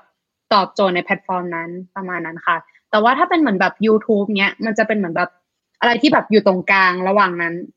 ระหว่างแบบความ perfect แล้วก็ความที่เหมือนแบบเป็นกันเองอะไรเงี้ยสำหรับมุก ในมุมมองมุกนะมันจะเป็น feel ประมาณนั้น อืมอย่างนี้พอพูดถึงโฆษณาอย่างที่น้องมุกบอกมาว่าเอ้ยในมุมของมุกคิดว่ามันไม่ใช่จำเป็นต้องเป็นแบบ TVC หรือว่าเป็นโฆษณาที่เป็นแบบ ad ใน YouTube ในอะไรที่เป็นหนังโฆษณาอะไรอย่างนั้นเนาะแต่ว่าจริงๆมันก็คือแบบ content creator influencer อะไรต่างๆ ก็คือว่าเป็นโฆษณาได้เหมือนกันเนาะอย่างเงี้ยมีมีใครที่แบบว่า เอ้ยเป็นแบบเป็นคนที่ฉันชอบมากๆเลย แบบฉันติดตามคนนี้เป็นไอดอลแบบอะไรเงี้ยมีมีแนะนำไหมเผื่อแบบ คนที่ดูไลฟ์วันนี้แบบ เฮ้ย เผื่อฉันจะได้รู้จักเพิ่มเติมบ้างอะไรอย่างเงี้ยอ่าก็จริง ๆ ก็จริง ๆ ในแต่ละแพลตฟอร์มมุกชอบไม่เหมือนกัน เออตัวอย่างเหมือนแบบถ้าในอินสตาแกรมอะมุกชอบ PP Gallery มาก เออ PP Gallery เขาจะเป็นเหมือนแบบเขาเป็นบล็อกเกอร์ในอินสตาแกรมยุคแรกๆเลยอะเออคือเหมือนแบบชอบ moment movement เขาถ่ายที่เหมือนแบบเขาใช้แค่ iPhone ด้วยนะ แต่เหมือนแบบเขาถ่ายแบบเฮ้ยมันแบบดูน่ากินดูแบบ คือคือเขามีการเหมือนแบบมันดูเนมันมาดูมันดูธรรมชาติมากว่าเหมือนแบบ พอดูวิดีโอปุ๊บมันรู้สึกว่ามันเป็นลายเส้นของเขาจริง ๆ อะไรเงี้ย หรือว่าถ้าเป็นเหมือนแบบสาย cooking ก็ชอบแบบFood by May เออเป็นรุ่นพี่อะไรเงี้ยเออแบบอืมอืม cooking เหมือนแบบเราติดตามตั้งแต่ก่อนที่แบบเราจะรู้จักเราจะสนิทกันขนาดนี้แล้วอะไรเงี้ยแบบชอบแบบ cooking แบบสไตล์ homemade แบบน่ารักน่ารักอะไรเงี้ยแบบญี่ปุ่นญี่ปุ่นแบบชอบชอบสไตล์นั้นประมาณนั้นค่ะ แต่ถ้าเป็นเหมือนแบบ Facebook อะไรอย่างเงี้ย คือเราชอบถ้าเป็นเหมือนแบบ nature เพจที่เราจะชอบเราจะชอบเพจที่ค่อนข้างจะมีลายเส้นของตัวเองมาก อย่างถ้าเป็นเหมือนแบบพวกวิดีโออย่างเงี้ย เราชอบของมูมาม แต่ว่าถ้าเป็นเหมือนแบบเอ่อพวกรูปภาพอะไรเงี้ย เราจะชอบของถนัดชิม แต่ว่าถ้าเป็นเหมือนแบบ feel ที่เป็นเพจที่รู้สึกว่าแบบ insight แต่ว่าเหมือนแบบเออก็ยังแบบเป็นกันเองเป็นกันเองอย่างเงี้ยเราชอบของฟุตบอล PKK ค่ะ ประมาณนั้นรู้สึกว่าเหมือนแบบ เออมันก็ relate กับแบบเออสิ่งที่เราชอบอ๋อแล้วก็มีอีกเพจหนึ่งใน IG ขอเพิ่มนิดนึงก็คือเอ่อฟู้ดพาเทลอันนี้เขาจะเป็นเหมือนแบบ specialist ด้านเหมือนแบบอาหารญี่ปุ่นเลย คือแบบเราชอบแบบตามมากแล้วเหมือนแบบเออพี่เขาแบบไปกินร้านนู้นแล้วแบบบอกอะไรเฮ้ยต้องลองแล้วแหละอะไรอย่างเงี้ยคือแบบค่อนข้างเชื่อได้ เพราะแบบ taste พี่เขาแบบค่อนข้างสูงมากจริงๆเออประมาณนั้นก็ค่อนแต่ข้างถ้าหลากไม่หได้ลาอยยู่ในวงการ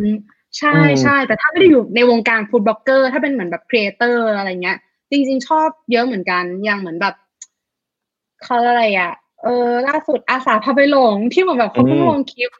เออที่เป็นเหมือนแบบ travel from home อะไรเงี้ยแบบทำซุปกิมจิสไตล์แบบ เออ Itaewon Class แบบพักแซรอยอะไรเงี้ยแบบอืมเฮ้ย create เนาะอะไรอย่างเงี้ยเออหรือ p 7 7 v อะไรอย่างเงี้ยหรือว่าแบบบ้านกูเองอย่างเงี้ยเออจะชอบเหมือนแบบเฮ้ยทำไมเขาคิดได้อย่างเงี้ยรู้สึกว่ามันเหมือนแบบเป็นโฆษณาที่ทำให้เราอยากดูแบบ ไม่ได้รู้สึกว่าแบบมันโฆษณานะอะไรอย่างเงี้ย อืมแบบชอบชอบอืมฮึอืมฮึก็หลากหลายเนาะจริงๆ หลายหลายคนที่น้องมูพูดมานี่ก็ติดตามอยู่เหมือนกันนะครับ โอเค เรามาดูคอมเมนต์ดีกว่าว่ามีใครพูดคุยกับเราบ้างนะฮะไม่มีมีมีนี่มีมีถามกันมาสักพักหนึ่งแล้ว แต่ว่าเราลืมแวะตอบคำถามในคอมเมนต์นะฮะ อะมีคุณจูนถามมาครับว่า ถ้าอยากเข้าสู่การเป็น food blogger ควรจะเริ่มยังไง แล้วตลาดในการรีวิวอาหารยังมีช่องว่างให้ผู้เล่นหน้าใหม่เข้าไปอยู่ไหมคะอะน้องมุกคิดว่าไงบ้างฮะจริง ๆ ก็ เอออยากจะบอกว่าเขาแหละ food blogger มันก็เป็นอาชีพอาชีพหนึ่งคือ การที่เราชอบกินกับการเป็น food blogger อะมันไม่เหมือนกัน เออ อันนี้ทุกคนต้องเหมือนแบบแยกก่อนว่างานก็คืองาน แต่ว่ากินก็คือกิน คือเหมือนแบบ perception ตอนแรกที่เราอยากเข้ามา มันอาจจะเป็น feel ที่แบบเฮ้ยมันดีจังเลย มันเหมือนแบบอ่านได้กินด้วยได้เงินด้วยนะ เป็นอาชีพที่แบบโหในฝันเลยอะไรเงี้ย แต่ว่าเหมือนแบบพอจริง ๆ มันจะเป็น feel ที่โอเคมันก็คืองาน มันก็มีความกดดันแบบคนละแบบอะไรเงี้ย แต่ว่าถ้าอยากจะเริ่มต้นก็คืออยากให้รู้สึกว่าตัวเองชอบจริง ๆ นะ แต่ว่ามันแบบลองได้คือจริง ๆ ถ้าถามว่ามันยังเข้ามาเล่นได้อีกไหมมัวยังเข้ามาเล่นได้อีกเยอะมาก เพราะว่า จริง ๆที่เป็นฟิลที่ เออเขาเรียกอะไรเดียวคิดแป๊บ คือถ้าเหมือนแบบที่อยู่ตอนเนี้ยมูรู้สึกว่ามันอาจจะดูเกลื่อนแล้วก็จริง แต่ว่าถ้าเราไม่ได้เหมือนแบบไปเจาะตลาดแมสอะมันก็ได้เราควรจะโตจากตลาดที่มันเป็นนิชก่อน อืม มันเหมือนแบบ ถ้าสมมติว่าเราอยากจะไปสายที่มันเป็นเหมือนแบบอย่างเดียวเนี่ยเราเดี๋ยวนี้เราจะเห็นเหมือนแบบเพจที่มันเป็นเหมือนแบบ เฉพาะ เขาเรียก specialist ในบางเรื่องมากขึ้น อย่างเพจสายเนื้อ อ่า ก็จะเป็นคนอืมที่แบบชอบเนื้อที่เหมือนแบบเขาไปไลฟ์ใช่ปะคือถ้าเราเราต้องถามกลับมาถามตัวเองก่อนว่า เราอินอะไรแล้วเราจะอยู่กับมันได้นานจริง ๆ อะไรเงี้ย อย่างเพจมุกอะคือ character ของมุกก็คือนั่งตามใจตัวเอง เออเอาจริงคือมุกตามใจตัวเองมากคือมันจะเป็น feel ที่เหมือนแบบอะไรที่มุกลงก็คือ มุกจะแบบชอบกินก็เลยจะลง เอออืมแต่ว่ามันแบบมันอาจจะแบบ character มันไม่ได้ชัดเจนขนาดเหมือนแบบบางเพจที่ จะเป็น feel ที่แบบโอเคเขาจะแบบอามาสายเนื้อนะ หรือว่าเขาจะเป็นแบบสาย clean หรือว่าเป็น feel ที่เหมือนแบบเป็นสายคาเฟ่อะไรเงี้ย หรือว่าแบบไอติมล้วนๆหรือเปล่าอะไรเงี้ยก็ต้องไปดูว่าแบบเราชอบอะไร หรือว่าอย่างเพจที่เดี๋ยวนี้มันจะมีแบบแถวราชพฤกษ์แถวสีลมอะไรเงี้ยอืมเอ้ย อันนี้ก็เป็นแบบเป็นการเพจเปิดใหม่ที่มันจะเหมือนแบบมัน niche มากขึ้นนะ แต่ว่าเหมือนแบบมันก็ทำให้เหมือนแบบ เออเราทำเพื่อตอบสนองใครมากกว่า มุกว่าเหมือนแบบ มันต้องเป็นโจทย์อะอย่างตอนมุก ทำเพจตอนแรกมุกไม่ได้คิดโจทย์นั้นไงว่าเหมือนแบบ เออ มุกทำไปให้เขาเรียกอะไรวะมุกทำไปให้ใคร เอออืมแต่ว่าอย่างพอมุกกลับมาคิดตอนเนี้ย มันก็เป็น feel ที่โอเค มันก็คงเป็นคนที่เหมือนแบบชอบ taste อะไรเหมือนเหมือนเรามั้งที่เหมือนแบบเขาเลยมาไลฟ์เพจเราอะไรเงี้ยแบบที่เรากินเพราะว่าอย่างตอนแรกมุกไม่ได้เหมือนแบบวาง positioning อะไรเลยอะว่าเหมือนแบบเฮ้ยเพจเราต้องประมาณนี้นะ หรือว่าแบบ target ลูกเพจต้องเป็นหน้าตาประมาณไหนอะไรเงี้ย ก็เลยจะรู้สึกว่าเพจตัวเองจะค่อนข้างแมสเหมือนแบบ ก็คนเข้าถึงได้ง่ายอะไรเงี้ยมากกว่า ถ้าจะเข้ามาเล่นตอนนี้ค่ะ ก็คือน่าจะต้องเหมือนแบบสโคบตัวเอง แล้วก็วางแผนนิดนึงว่าเหมือนแบบเราจะเข้ามาเป็นใครในตลาดนี้มากกว่า ถ้าเราวางแผนเหมือนแบบ ว่าเราจะเป็นใครได้แล้วเงี้ยมุกว่ายังไงก็มีโอกาสแบบทำตลาดได้เยอะ จริง ๆ เหมือนแบบ ถ้าเราแบบโดดเด่นในตลาด segment แบบเล็ก ๆ ของเราจริง ๆอะก็ยังไงก็มีคนจ้างจริงๆมุกมองว่าอย่างเงี้ยเหมือนแบบตลาดมันยังมีแบบพื้นที่เยอะ แล้วก็ไม่ต้องมองแค่แบบแพลตฟอร์ม Facebook อย่างเดียวด้วย จริง ๆ มันยังมีแบบหลายแพลตฟอร์มอะ TikTok เนี้ยเข้าไปเลยทุกคน เออเพราะมันเหมือนแบบยังไงก็มา เอาจริงคือตอนนี้ทุกคนที่บอกว่าจะไม่เล่น TikTok ก็คืออยู่ใน TikTok หมดแล้วเอจริงอเห็นเต้นกันเต็มเลยนะฮะช่วงนี้ใช่เออมีสายเต้นกับสายเคฟนะฮะเออคืองงมากอารมณ์เหมือนแบบ จริง ๆ มองว่าเหมือนแบบ ไม่ต้องมองแค่แพลตฟอร์ม Facebook อย่างเดียวคือเหมือนแบบ อาจจะเป็นอินสตาแกรมก็ได้เป็น YouTube ก็ได้เป็นเหมือนแบบอะไรก็ได้ที่เหมือนแบบ เอ้ยลองไปเล่นเพราะว่าในแต่ละ scope มันมี nature ที่มันไม่เหมือนกัน คือเราถ้าเราจะเป็นเหมือนแบบยืนหนึ่งในแพลตฟอร์มนั้น หรือว่าเหมือนแบบในค a t e g o r y นั้นอะเราก็สามารถทำได้มันยังเหมือนแบบทำได้อีกเยอะมองว่าอย่างนั้นประมาณนั้นนะคะแต่ว่าอย่างถ้าถามมุกก็คงไม่มีแรงไปทำเพจอื่นที่แบบย่อยๆแล้วอะแค่แบบตอนนี้ก็จะตายแล้ว เออ ประมาณนั้นก็ยังมีเหมือนแบบอะไรที่น่าน่าสนใจได้อีกเยอะประมาณนั้นนะคะ ขนาดขนาดมุกบอกว่าจะตายแล้วนะครับ แต่ว่าก็มี Hungry Beast ออกมานะฮะเออทำมากได้ก็มาดูคำถามต่อไปกันมีอะไรกันอีกบ้างนะฮะ อืม อ่า มีในเรื่องอันนี้นะครับ อันนี้ดูจริงจังเป็นคำถามที่จริงจังมาก คิดว่าเทรนด์ของ media consumption หลังจากโควิด crisis เนี่ย จะมีการเปลี่ยนแปลงไปมากน้อยขนาดไหนอ่า หลังจากจบโควิดไป คนจะมีพฤติกรรมการเสพสื่ออะไรที่มันเปลี่ยนไปไหมอะไร เราคิดว่าไงบ้าง อันนี้ดูเป็นคำถามที่มันไม่มันไม่มีไม่มีตอบไม่มีถูกไม่มีผิดแหละเนาะอืมน่าจะเป็นความอืมเห็นอืมความเห็น opinion ก็คิดว่ามุกว่าแพลตฟอร์มมันจะหลากหลายมากขึ้นนะพี่เบิร์ดอืมอืมอย่างอืมแบบถ้าเป็นเมื่อก่อนอย่างเงี้ยเราก็คงจะแบบอายึดอยู่ไม่กี่แพลตฟอร์มที่แบบเราเล่นแบบเป็นประจำแบบ daily life จริง ๆ อะไรเงี้ย อะอย่างน้อยๆ ตอนนี้ต้องมี TikTok แล้วหนึ่งอะเออเอาจริงคือมันเหมือนแบบ จริง ๆ นะคือเมื่อก่อนเหมือนแบบเฮ้ยเราลองเราลองกลับไปย้อนคิดแบบก่อนที่มันจะเกิดโควิดดีกว่าเหมือนแบบเฮ้ยเราจะเข้าไปเล่น TikTok ปะวะก็คงไม่ปะเหมือนแบบอะเหมือนแบบหลาย ๆ คนที่เหมือนแบบที่เมื่อก่อนไม่เคยเล่นเงี้ยก็ไม่มีความคิดที่แบบจะแบบเข้าไปเล่นเลย จริง ๆ นะเหมือนแบบพอไปพูดกับเพื่อนแบบ เล่น TikTok แล้วเนี่ยอะไรอย่างเงี้ยเออคือเดี๋ยวนี้มันไม่ใช่แล้วนบางอย่างเนาะสมัยก่อนที่แบบว่าเออเฮ้ยแกเล่น TikTok เหรออะไรอย่างงี้เออแต่ว่าเดี๋ยวตอนนี้นี้มัคืนอแบจะบเป็นอ้าวแกไม่เล่นติ๊กต็อกเหรออ้าวยังไม่เล่นต่อเหรอเอเอออใช่ไหม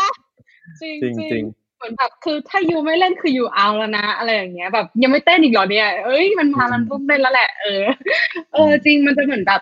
อย่างน้อยๆแพลตฟอร์มหนึ่งในแพลตฟอร์มที่เหมือนแบบจะมาเพิ่มหลังจากโควิดก็คือติ๊กต็อกแน่ๆเพราะมุมมองว่า หลังจากเกิดวิกฤตเนี่ยมันน่าจะยังมีเหมือนแบบเรื่องอื่นๆที่มันวิกฤตเหมือนกัน แล้วเหมือนแบบคนก็จะเหมือนแบบค่อนข้างเครียด stress หลายๆอย่างมันก็ต้องเหมือนแบบ TikTok เป็นแพลตฟอร์มที่ทำให้เรารู้สึกเหมือนแบบเออผ่อนคลายแบบเบาสมองขึ้นมาได้ประมาณนึงอะไรเงี้ย แบบ scroll ได้เรื่อยๆอะไรเงี้ยเหมือนแบบเออเพลินๆดีอะไรเงี้ยอืมมองว่าอย่างนั้นอืมจริงเพราะว่ามันว่าคนเราจะเริ่มหาความสุขทางจิตใจที่มันเหมือนแบบเกิดจากอะไรเล็กๆมากขึ้น ก็เลยคิดว่ามันเหมือนแบบ อย่างถ้าเราscroll เหมือนแบบ Facebook บางทีเราก็เห็นข่าวอย่างเงี้ยดราม่าอีกแล้วหรือว่าเหมือนแบบเจอเรื่องนู้นเรื่องนี้อะไรเงี้ยก็ต้องเหมือนแบบหาที่พึ่งอื่น ๆ ที่เหมือนแบบอะอาจจะเหมือนแบบมุกคิดว่าเหมือนแบบบางบางทีคนเราก็เป็นเหมือนแบบ social toxic เหมือนกันนะ เหมือนแบบ เวลาเราเสพอะไรมาก ๆ แล้วเหมือนแบบเราอินอะเราอินเรารู้สึกว่าบางทีเหมือนแบบเหมือนเราไปอยู่ในนั้นด้วย เหมือนแบบ เราเป็นแม่ของคนคนนั้นหรือว่ามันเหมือนแบบเฮ้ยมันเศร้าอะ มันเศร้ามันเศร้ามันเศร้าแบบเศร้าจริงๆ รู้สึกว่าเหมือนแบบต่อไปคนเราจะพยายาม twist ไปหาอะไรที่เหมือนแบบเป็นความสุขเล็กๆมากขึ้นประมาณนั้นอืมก็รู้สึกว่าแบบ media consumption ก็น่าจะเปลี่ยนไปประมาณหนึ่งเหมือนกันค่ะอืมอืมพี่เบิร์ดอืมด้วย addictอันนี้พี่คิดว่าจริง ๆ เห็นด้วยกับมุกมากๆเลย เพราะว่าแพลตฟอร์มเออในในมุมของพฤติกรรมในการเสพสื่อของคนน่ะคิดว่าพอในยุคที่เราเผชิญสถานะโควิด มาแล้วอะเรารู้สึกว่าคนจะยิ่ง คุ้นเคยกับแพลตฟอร์มอะไรที่มันหลากหลายมากขึ้นอ่าตัวอย่างนอกจากสมมติว่านอกจาก TikTok เนี้ยเราว่าหลายคนที่อาจจะไม่เคยแบบสั่ง food delivery เลย ก็ต้องอืมปรับตัวอืมมามาสั่ง food delivery เนาะหรือแม้แต่พวกอะไร online shopping ต่างๆ จากเดิมที่แบบโอ้โหปีหนึ่งเราซื้อครั้งหนึ่งเชื่อเลยว่าช่วงโควิดเนี่ยหลายคนน่าจะเสียตังค์แบบมากกว่าเดิมเยอะมากอืมเราเราว่าเห็นด้วยมากๆกับประเด็นนี้ แต่ว่ามันก็ยังมีอีกหลายอย่างแหละที่ว่ามันมันยังคาดเดาค่อนข้างอืมยากอยู่ แล้วก็อย่างที่โนมุกบอกว่ามันจะมีผลกระทบเยอะมาก ทั้งในแง่ของเศรษฐกิจ ทั้งในแง่ของอะไรต่างๆ ซึ่งเราก็ต้องวางแผนค่อยๆ ปรับตัวกันไปนะครับ มีคำถามมาล่าสุดเลยจากคุณวินนี่นะครับ ถามว่าในเพจของคุณมุกคอนเทนต์ประเภทไหนที่คนชอบที่สุดคะอ่าเช่นอืมรีวิวร้านอาหารหรือว่าเป็นแบบขนมออกใหม่หรืออะไรแบบเนี้ยมีมีแนวไหนไหมที่แบบว่าคนชอบมากที่สุดแนวเลยไหนใช่ไหมคะ เฮ้ยมุกมองว่าถ้าเป็นเพจมุกอาจจะแบบค่อนข้างลิงก์ไปที่ขนมมั้ง เพราะว่าเหมือนแบบส่วนตัวเขาเลยกค่อนข้างจะเซนซิทีฟกับเรื่องขนมมากกว่าเรื่องอาหารอืมเออ ก็เลยเหมือนแบบจะเหมือนแบบอาจจะมีเหมือนแบบโพสต์เรื่องเหมือนแบบขนมบ่อยประมาณนึงก็เลยเหมือนแบบทำให้เหมือนแบบลูกเพจค่อนข้างจะลิงก์ไปที่ขนมเยอะเหมือนกันประมาณนั้น เพราะว่าเหมือนคืออาหารเราก็โอเค อย่างสมมติว่าอาหาร คืออาหารแล้วก็มีความเรื่องมากนิดนึง แต่ว่าเราไม่ได้เรื่องมากขนาดนั้น แต่ว่าเหมือนแบบเรื่องขนมเราจะเซนซิทีฟในเรื่องเหมือนแบบความหวานอะไรเงี้ย เราจะแบบเราชอบกินของหวานนะ แต่เราไม่ชอบกินแบบที่มันหวานอะงงไหมเออแต่เราชอบกินอะไรที่มันแบบเป็นเข้มๆอะไรอย่างเงี้ยเหมือนแบบถ้าเป็นมัทฉะก็ต้องเหมือนแบบเป็นมัทฉะลาเต้แบบไม่ใส่ไซรัปเลยอะไรเงี้ย ซึ่งเอาจริงเหมือนแบบเวลาพอเราไปกินอย่างเงี้ย อย่างเมื่อก่อนมันก็กินเหมือนคนทั่วไปนะพี่เพิร์ดที่เหมือนแบบกินชาเขียวก็กินหวานปกติอะไรเงี้ย แต่พอเราอะ ได้แบบเปลี่ยน behavior เหมือนกันที่เหมือนแบบอะไปกินชาเขียวที่มันเหมือนแบบไม่ใส่น้ำตาลไม่ใส่ไซรัปเงี้ยพอเรากลับมากินเงี้ยเฮ้ยกินไม่ได้แล้วนะอะไรเงี้ย เออ มันทำให้เหมือนแบบเทสเรามันทวีตไปตรงนั้นแล้ว แล้วพอเราลงเพจไปเงี้ยบางทีเราก็กลับมาคิดเหมือนกันนะว่าเหมือนแบบเฮ้ยหรือว่าถ้าเป็นคนปกติที่เราเขากินหวานปกติเขาอาจจะชอบก็ได้นะ เราก็เลยจะเหมือนแบบพยายามพูดตลอดว่า เออ ถ้าเป็นเหมือนแบบเราเราชอบแบบไม่กินหวานมากนะอะไรเงี้ย เราก็จะใส่ไว้ตลอดว่า เออมันเข้มนะ แล้วเหมือนแบบเออมันจะแบบไม่หวานเลยอะไรเงี้ย อืมประมาณนั้น ก็เลยรู้สึกว่าตัวเองจะแบบเซนซิทีฟกับเรื่องเหมือนแบบพวกขนมหวานมากกว่า ก็เลยจะค่อนข้างจะมีคนที่แบบติดตามเรา เพราะว่าชอบอะไรเหมือนแบบคล้ายๆเรามากกว่าตรงนี้ค่ะ ประมาณนั้นแสดงว่ากลุ่มคนที่ชอบขนมหวานแบบไม่หวานนี่น่าจะเยอะประมาณนึงเนาะ ออเหมือนแบบ target ผู้หญิงเยอะอะแปดสิบเปอร์เซ็นต์อะเออเหมือนอยากอยากกินแหละประมาณนั้นแต่ฉันก็ห่วงหุ่น ฉันกลัวอ้วนอะไรอย่างนี้เนาะเออเออเออใช่ใช่ใช่ประมาณนั้นค่ะได้แต่มีอันหนึงอันนี้แชร์ว่ามีคอนเทนต์ของของวินฮังกรีเนี่ยที่แบบว่าติดตามตลอดก็คือคอนเทนต์เกษตรแฟร์นะฮะทุกปีเนี่ยอ๋อเรามักจะเห็นเพจนี้เนี่ยจะมาก่อนคนอื่นเลยครับ แล้วก็แบบขำโอ้มากโหของลึกมากๆเยอะมากๆ อืม เออมี เพจมหาลัยตัวเองไงใช่สนิทกับมีอาคำถาจามรย์อันนะนี้ล่ะฮะคุณนิดนัชชานะครับ ถามว่าเวลาคิดคอนเทนต์ไม่ออกควรเริ่มจากอะไรดีคะอืมคิดคอนเทนต์ไม่ออกใช่ไหมคะ ก็ แล้วก็พักไปก่อน ก็คือเหมือนแบบออกไปข้างนอพักก่กอนอะไรเงี้ยจริงพักก่อนมิลลี่มาเองพักก่อนตลกมากเออจริงเขาว่าเหมือนแบบมันต้องพักก่อนจริงๆอะมันเหมือนแบบ บางทีเราอาจจะแบบไปคิดได้ตอนที่เหมือนแบบเราไปวิ่งลู่ที่ฟิตเนสอะไรเงี้ยเฮ้ยถ้าเป็นเมื่อก่อนที่มันเหมือนแบบจะเกิดโควิดอะไรเงี้ยคือนี่ชอบไปฟิตเนสมาก จะแบบอืมคิดได้ตอนเหมือนแบบกำลังวิ่งอยู่บนลู่หรือไม่ก็เหมือนแบบอะเราลองออกพักไว้แป๊บนึงแล้วไปอาบน้ำเงี้ยคิดได้ตอนอาบน้ำเออคือมันเหมือนแบบเฮ้ยหลังจากแบบนั่งหน้าคอมมาตั้งนานทำไมแบบคิดไม่ออกวะอะไรอย่างเงี้ยเออหรือไม่ก็แบบบางทีก็เป็นเหมือนกันนะเหมือนเวลามุกเขียนกระดานบางทีก็มีเหมือนแบบช่วง blank ๆเหมือนกันว่าแบบ ทำไมคิดไม่ออกวะอะไรเงี้ย ก็เหมือนแบบโอเค step back ขึ้นมานิดนึงว่ามันแบบเจนนะ อะไรเงี้ยเออแล้วก็เหมือนแบบค่อยแบบกลับมาคิดว่า เออยังไงต่อหรือไม่ก็ ลองไปดู ref ดู ref เยอะๆค่ะว่าเหมือนแบบ สมมุติว่าเรากำลังจะทำ topic เนี้ยเออก็แบบไปดู ref เลยว่าเหมือนแบบอะไปเข้า Pinterest ก็ได้ไปดู YouTube ไปเหมือนแบบหา resource อื่นๆ ที่เหมือนแบบมาป้อนเราอะไรเงี้ยในช่วงนี้ หรือว่ามันแบบไปคุยเล่นกับเพื่อนก็ได้ หรือว่าแบบไปคุยกับที่บ้านก็ได้บางทีมันแบบ ได้ไอเดียอะไรแบบมาจากตรงนั้นเยอะนะมุกมองว่ามันเหมือนแบบบางทีพอเราจมอยู่กับเหมือนแบบมุมที่เรามองในเรื่องนั้นอะ มันก็จะทำให้เหมือนแบบเราปิดกับเรื่องอื่นไปเลยทั้งๆที่เหมือนแบบเฮ้ยจริง ๆ ก็มีประเด็นนี้ที่แบบมันน่าสนใจนะอะไรอย่างเงี้ยค่ะ อืมเปิดด้วยอันนี้จริเวงลาๆเมื่อคิดกี้แอดดิก เหมือนก็จริง ๆ ก็มีทำเหมือนน้องมุกเหมือนกันก็คือ ก็ต้องพักเนาะเหมือนเราฝืนตัวเองไปมันก็ไม่ได้ช่วยอะไรแต่ว่าจริง ๆ ก็สิ่งที่ผมจะทำบ่อย ๆ ก็คือ ลองไปหาอะไรที่มันแบบว่ามันเกิดขึ้นในโลกตอนนั้นอะแล้วก็ลองมาดูว่าเอ๊ะแล้วถ้าเป็นเราเราจะสื่อสารออกมาประมาณไหน ซึ่งเหมือนเหมือนที่น้องมุกบอกเมื่อกี้แหละ มันคือการแบบว่า explore สิ่งใหม่ๆ ตัวอย่างเช่น การไล่ดูในฟีดหรือว่ามีอันนึงที่อยากแนะนำเดี๋ยวจะ insert ให้ดูนะ ไม่รู้ว่าจะ insert ได้เปล่าจริงๆมันจะมีช่องทางเยอะมากเลยที่ให้เราเนี่ยอืมสามารถเข้าไปศึกษาเรื่องเทรนด์เรื่องอะไรต่างๆ ว่าแบบเอ๊ะ ตอนนี้คนเขามีการพูดถึงอะไรกันบ้างนะครับ ตัวอย่างไว้ใช้เช่นปะเนี่ยอ่าแน่นอน ตัวอย่างเช่นอะไรตัวอย่างเช่น Google Trend ก็เป็นอันหนึ่งที่ที่คนก็ค่อนข้างนิยมกัน แล้วก็เดี๋ยวผมจะแนะนำตัวนี้แบบเร็วๆเผื่อหลายคนน่าจะยังไม่รู้จักนะฮะเป็นการเอาขแป๊อบงนึงนะคขรัอบงกำลังกำลังโหลดแบบสดๆเออเป็นการปล่อยของที่แบบว่า จริง ๆ ค่อนข้าง ใช้กันเฉพาะแบบในบางกลุ่มคนเหมือนกันใช่ ขอมันโหลดแป๊บหนึ่งนะฮะอืมอ๋ออ่าไว้ใช้เทสนะครับไวไซต์เทรนนะครับ ก็จะเป็น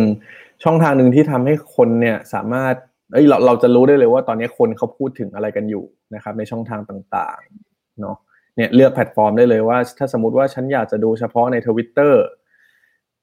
คนกำลังคุยอะไรกันในทวิตเตอร์นะ ก็เลือกได้ในอินสตาแกรมก็ได้ เฉพาะใน Facebook ก็ได้หรือในพวกพันทิป พวกเว็บข่าวพวกบล็อกอะไรต่างๆ ก็ได้หมดเลยเนาะอันนี้อันนี้เป็นเหมือนเป็นทิปเล็ก ๆ นะครับ ว่าเผื่อใครแบบ เอ๊ะ ฉันจะไปหาไอเดียอะไรจากไหนนะลองเข้าไปดูกันได้ ซึ่งอย่างไวซ์ไซด์นะเขามีการทำหลาย ๆ หลาย ๆ ช่องด้วยนะ ว่าเฮ้ยมีบางอันที่เขาจะโฟกัสเฉพาะเรื่องอาหารเลยก็มี อืมฟูดฟูดเออใช่ใช่ไปดูเหมือนกันลงได้นะครับโอเค จริง ๆ เราไลฟ์มานี่หนึ่งชั่วโมงแล้วนะแป๊บๆหนึ่งชั่วโมงแล้วเอ้ยเอมาอคำ ถามสุดท้ายแล้วกันนะครับ จากแขกรับเชิญของเราในวันพรุ่งนี้นะฮะคือเมื่อกี้พอเราพูดคุยกับน้องมุกไปก็มีคำมีน้องมุกก็มีเล่าว่า เอ้ยเวลาเราทำคอนเทนต์เนี่ยมันก็มีหลายแพลตฟอร์มนะ อย่างของน้องมุกก็มีทำตัว Facebook แล้วก็มีตัว Instagram แล้วก็อย่างที่มุกบอกว่าเอ้ยตอนเนี้ย TikTok ก็เริ่มมาแรงนะคำถามนี้ครับ คือคาแรคเตอร์เราเนี่ยควรจะปรับไปตามแต่ละแพลตฟอร์มไหมหรือว่ายังไง อืมน้องมุกคิดว่าไงครับ มุกคิดว่า core หลักของเราน่าจะยังมีความเหมือนแบบคง DNA ของเราไว้อยู่ค่ะ แต่ว่าแค่เหมือนแบบเออเนเจอร์ในการเหมือนแบบ creative content อะไรเงี้ย อันนี้จะเป็นเรื่องที่ต้องปรับมากกว่า แต่ว่า DNA ที่เหมือนแบบเป็นลายเส้นของเราเนี้ยมุกคิดว่าก็ยังต้องต้องคงไว้อยู่อย่างเช่นสมมติว่าเราเป็นแบรนด์ที่ เอ้ยจริงจังนะเหมือนแบบมีสาระนะอะไรเงี้ย เออเราจะแบบไปเล่นๆแบบฉีกไปเลยก็ก็น่าจะดูแบบอ่า รู้สึกว่าเวียดเวียดๆนิดนึงอะไรเงี้ยเออแต่ว่าถ้าเป็นเหมือนแบบ เราต้องดู DNA ก่อนว่าเหมือน core เราเป็นยังไง ว่าแบบ value ที่แบบเราจะส่งมอบเป็นยังไงบ้าง แล้วเราค่อยแบบไปคิด creative อะว่าเหมือนแบบ เออ เราจะคิด creative ออกมายังไง ให้เหมือนแบบมันยังคงเป็น DNA เราอยู่นะอะไรเงี้ย ที่แบบเหมาะกับแต่ละแพลตฟอร์มด้วยประมาณนั้นมากกว่าค่ะ อืมอืมอืมอันนี้เห็นด้วยเหมือนกันคือถ้าสมมุติว่าถ้าตอบตามคำถามนี้เลยว่าคาแรคเตอร์ยังต้องปรับไปตาม แต่ละแพลตฟอร์มไหมคิดว่าตัวคาแรคเตอร์เนี่ย จริง ๆ มันคือเหมือนเหมือนเป็นสิ่งที่แบรนด์เราสร้างเป็นเหมือนโ e ส n a เนาะเหมือนสมมติว่าแบรนด์เราเป็นคนคนหนึ่งเราเราส่วนตัวอืมเราคิดว่าคนคนนั้นน่ะมันก็ต้องเป็นคนเดิมที่เฮ้ยวิธีการพูดคุยอะไรต่างๆ มันก็ยังเป็นคนคนนั้นอยู่แหละ แต่ว่าลักษณะการพูดคุยวิธีการอาจจะต่างจากเดิม เช่น สมมุติว่าเฮ้ยเราคุยผ่านทาง Facebook เราคุยด้วยรูปแบบนี้นะ แต่พอไป YouTube เราก็นำเสนอในอีกรูปแบบหนึ่งแต่ถามว่ามูดความเป็นตัวตนน่ะเราคิดว่ามันก็ต้องต้องเป็นคนเดิมคนเดียวกัน เพราะว่าไม่งั้นมันก็จะจับต้องไม่ได้ว่าเอ๊ะสรุปคนนี้มันเท่ากับอะไรกันแน่เนาะอืมใช่ใช่ก็ประมาณนี้นะฮะอะเดี๋ยวไปคำถามช่วงสุดท้ายสุดแล้วกันนะครับ อยากให้น้องมุกเล่าให้ฟังหน่อยว่า เฮ้ยจริง ๆ ตอนเนี้ยเรามีแผนอะไรในอนาคตที่แบบอยากทำเพิ่มเติมอีกไหม เพราะว่าเห็นน้องมุกอย่างเงี้ยก็ทำมาหลายอย่างเนาะทั้งตัววินฮังก r ีของเราเองนะครับ ก็มีการทำ Hungry Beast ที่เป็นพอดแคสต์เพิ่มขึ้นมาอีกอันหนึ่งแล้วด้วย ต่อไปเนี้ยมีแผนอะไรอีกนะครับ มีลองแชร์ให้ฟังกันหน่อยได้ไหมอืมแผแข่งใช่ไหมคะ จริง ๆ ก็น่าจะเป็นการ expand จากตัว Hunky b e a s เพิ่มด้วย คิดว่าเร็วๆนี้อาจจะมีเหมือนแบบช anel ที่เป็น podcast เพิ่มของตัวเองด้วย ที่เป็นเหมือนแบบจะมาพูดเกี่ยวกับอาหารเลยโดยเฉพาะที่เป็นเหมือนแบบธุรกิจอาหารหรือว่า เอออะไรต่างๆที่มันแบบ relate เกี่ยวกับอาหารประมาณนั้นค่ะ ใช่ ก็อืมเดี๋ยวฝากติดตามเร็วๆนี้อาจจะมี เพราะว่าเหมือนแบบพอไปฟัง feedback จากคอนเทนต์ล่าสุดที่แบบแบบเหมือนแบบปล่อยออกมาอะไรเงี้ยค่ะ รู้สึกว่าแบบเฮ้ยเหมือนแบบบางเรื่องที่เราคิดว่าแบบเฮ้ย เรารู้มันเป็นปกติอะเออ แต่ว่าเหมือนแบบ คนไม่รู้อีกเยอะมากเลยอะไรอย่างเงี้ยเออก็เลยรู้สึกว่าแบบเออตอนนี้มันก็น่าสนใจเนอะว่าเหมือนแบบ อยากจะทำคอนเทนต์แบบประมาณนี้ออกมา ให้เหมือนแบบเออคนได้ติดตามหรือว่าอะไรเงี้ยค่ะ ก็เลยรู้สึกว่า เอออาจจะลองกำลังคิดอยู่เหมือนกันเดี๋ยวจะต้องมามาปรึกษาพี่เพิร์ดอีกทีหนึ่งว่ามันแบบเออเราจะแบบเริ่มยังไงดีนะหรือว่าแบบเออเราจะวางรายการหรืออะไรอย่างเงี้ยเพราะว่ารู้สึกว่าอย่างช่วงเนี้ย คือเรามอนิเตอร์เวลาของตัวเองได้แบบอยู่คอนโด หรืออะไรเงี้ย แล้วก็เหมือนแบบเรื่องเวลาเวลาว่างเราก็จะได้เหมือนแบบอะเอามาทำมาต่อยอดตรงนี้ต่อได้กับสิ่งที่เรามีประมาณนั้นค่ะ ตอนนี้น่าจะเป็น feel ประมาณนี้ก่อน เพราะว่าถ้าอย่างของเพจหลักๆ ถ้าเป็นอ่าอย่างเพนกวินอย่างเงี้ยอาจจะมีอาจจะมีเพิ่มเติมมาในเดือนหน้าอาจจะเป็น cookingอ่านิดนึง แต่ว่าก็คงจะเป็นอะไร เพราะเราทำอะไรยากๆไม่ได้ ใช่ ยังไม่ถึง skill MasterChef นะคะ เป็นเหมือนแบบอ่าเป็น kids kidsซีซั่นหน้าจะเห็นน้องมุกอยู่ใน MasterChef นะฮะเออคือเราเราว่าซีซั่นหน้ามันต้องมีคนแบบคนสมัครเยอะกว่าเดิมแน่จเลยริอะงคือเหมือนแบบจริงเพิ่งคนพบคือตัวเองว่าเฮ้ยฉันก็ทำได้นี่หว่าอะไรเงี้ย เออจริง คือล่าสุดแบบเห็นเพื่อนแบบโหทำริซอตโต้แบบโอ้โหโอ้โห เบอร์นั้นแล้วอะ เออแบบโหเพื่อนไปไกลแล้วอะแบบปั้นซูชิเองแบบทำข้าวเองทำโฟกาทำเหมือนแบบโหเพื่อนล้ำมาก เออแบบอืมไปไกลโน่จริงจริงๆงงว่าเหมือนแบบ หลังจบซีซั่นนี้นะคะ เชฟป้อมกับเชฟป้อมๆเชฟมุกเข้าไปตลกแม่ตลกมากตายตั้งแต่ตอนแรกได้ฮะ ก็วันนี้ไลฟ์กันมาคิดว่าน่าจะถึงเวลาพอสมควรแล้วนะครับ วันนี้ก็ได้เห็นอีกหนึ่งอาชีพนะครับ อาชีพฟู้ดบล็อกเกอร์ที่หลายคนเนี่ยอาจจะไม่รู้ว่าเอ้ยเขาทำอะไรยังไงบ้าง แล้วก็ในสถานการณ์แบบนี้เนี่ยได้รับผลกระทบอะไรยังไงนะครับ แล้วก็น้องมุกก็ได้มีการเล่าถึงอีกตัวหนึ่งที่ทำด้วยนะครับ ตัว Hungry Beast นะครับที่มีทั้งพอดแคสต์แล้วก็มีตัวในเพจด้วย ก็ฝากติดตามกันได้นะครับ แล้วก็วันนี้เนี่ยเราก็ได้เรียนรู้อะไรเยอะมากเลยนะครับ จากน้องมุกเนี่ยคือคุยเหมือนคุยเล่นๆเนาะตอนแรกบอกน้องมุกว่าแบบเอ้ยคุยเล่นๆขำๆนะไปแต่เล่ว่านๆไปเล่นคุยคุยไปคุยมาก็ได้ประโยชน์หลายอย่างเหมือนกันถูกนะไม่ว่าว่าไม่ว่าจะเป็นแบบคำแนะนำในการแบบทำคอนเทนต์อะไรต่างๆนะครับดังนั้นเนี่ยก็ต้องขอบคุณคำถามที่ถามกันเข้ามากัน เพราะว่าผมเองไลฟ์ครั้งแรกผมก็ยังต้องปรับตัวนะครับอาจจะมีพูดงงๆเหมือนเหมือนกันบ้างนะฮะๆจริงโอเคอะเดี๋ยวก่อนจากการให้น้องมุก ฝากร้านนะครับ ขายของหน่อยติดตามอะไรที่ไหนได้บ้างฮะอ่าโอเคค่ะ ก็ถ้าติดตามเหมือนแบบเกี่ยวกับพวกแบบรีวิวอาหารอะไรเงี้ย ก็ติดตามได้ที่เพจเพนกวินรีวิวกินทันกี้ค่ะ ก็ถ้าอยากจะเหมือนแบบดูพวกคอนเทนต์เกี่ยวกับเหมือนแบบสาย food business หรือว่าเป็นพวกข่าวสารอัปเดตในวงการอาหารทั้งในไทยแล้วก็ในต่างประเทศเนี้ย หรือว่าถ้ามีเหมือนแบบเขาเรียกคอนเทนต์หรือว่าเหมือนแบบข่าวสารอะไรที่แบบน่าสนใจเงี้ยก็ทักมาบอกที่แบบ เพจฮังกี้บิดได้นะคะ ข้างล่างเลย ก็ก่อนจากการครับเมื่อกี้น้องมุกขายของแล้วนะฮะ เราก็ต้องขายของเช่นเดียวกันนะครับเริ่มติดตามนะครับจริงๆหลายหลายคนเนี่ยอาจจะยังไม่รู้ว่า a d d i c t เนี่ยมีเว็บไซต์ด้วยนะครับ ตอนนี้เว็บไซต์ก็เพิ่งทำใหม่ล่าสุดนะครับ ก็สามารถไปติดตามกันได้นะครับ แล้วก็ at a d d i c t th นะครับ มีหลากหลายแพลตฟอร์มมากนะฮะอันนี้ขอโชว์สักอันหนึ่งแล้วกันนะครับ เมื่อสักครู่น้องมุกพูดถึง TikTok เราก็มี TikTok นะครับ มีคนตามประมาณหกหมื่นกว่าแล้วนะครับ ถ้าใครอยากไปติดตามเออไลไลก์เป็นล้านแล้วนะคะย่อยง่าย ๆ ก็ไปติดตามกันได้นะฮะโอเค วันนี้ขอบคุณน้องมุกแล้วก็ขอบคุณทุกคนมากๆนะครับ ที่ติดตามฟังกัน ไว้เจอกันพรุ่งนี้ครับ ขอบคุณมากครับ สวัสดีครับ สวัสดีค่ะ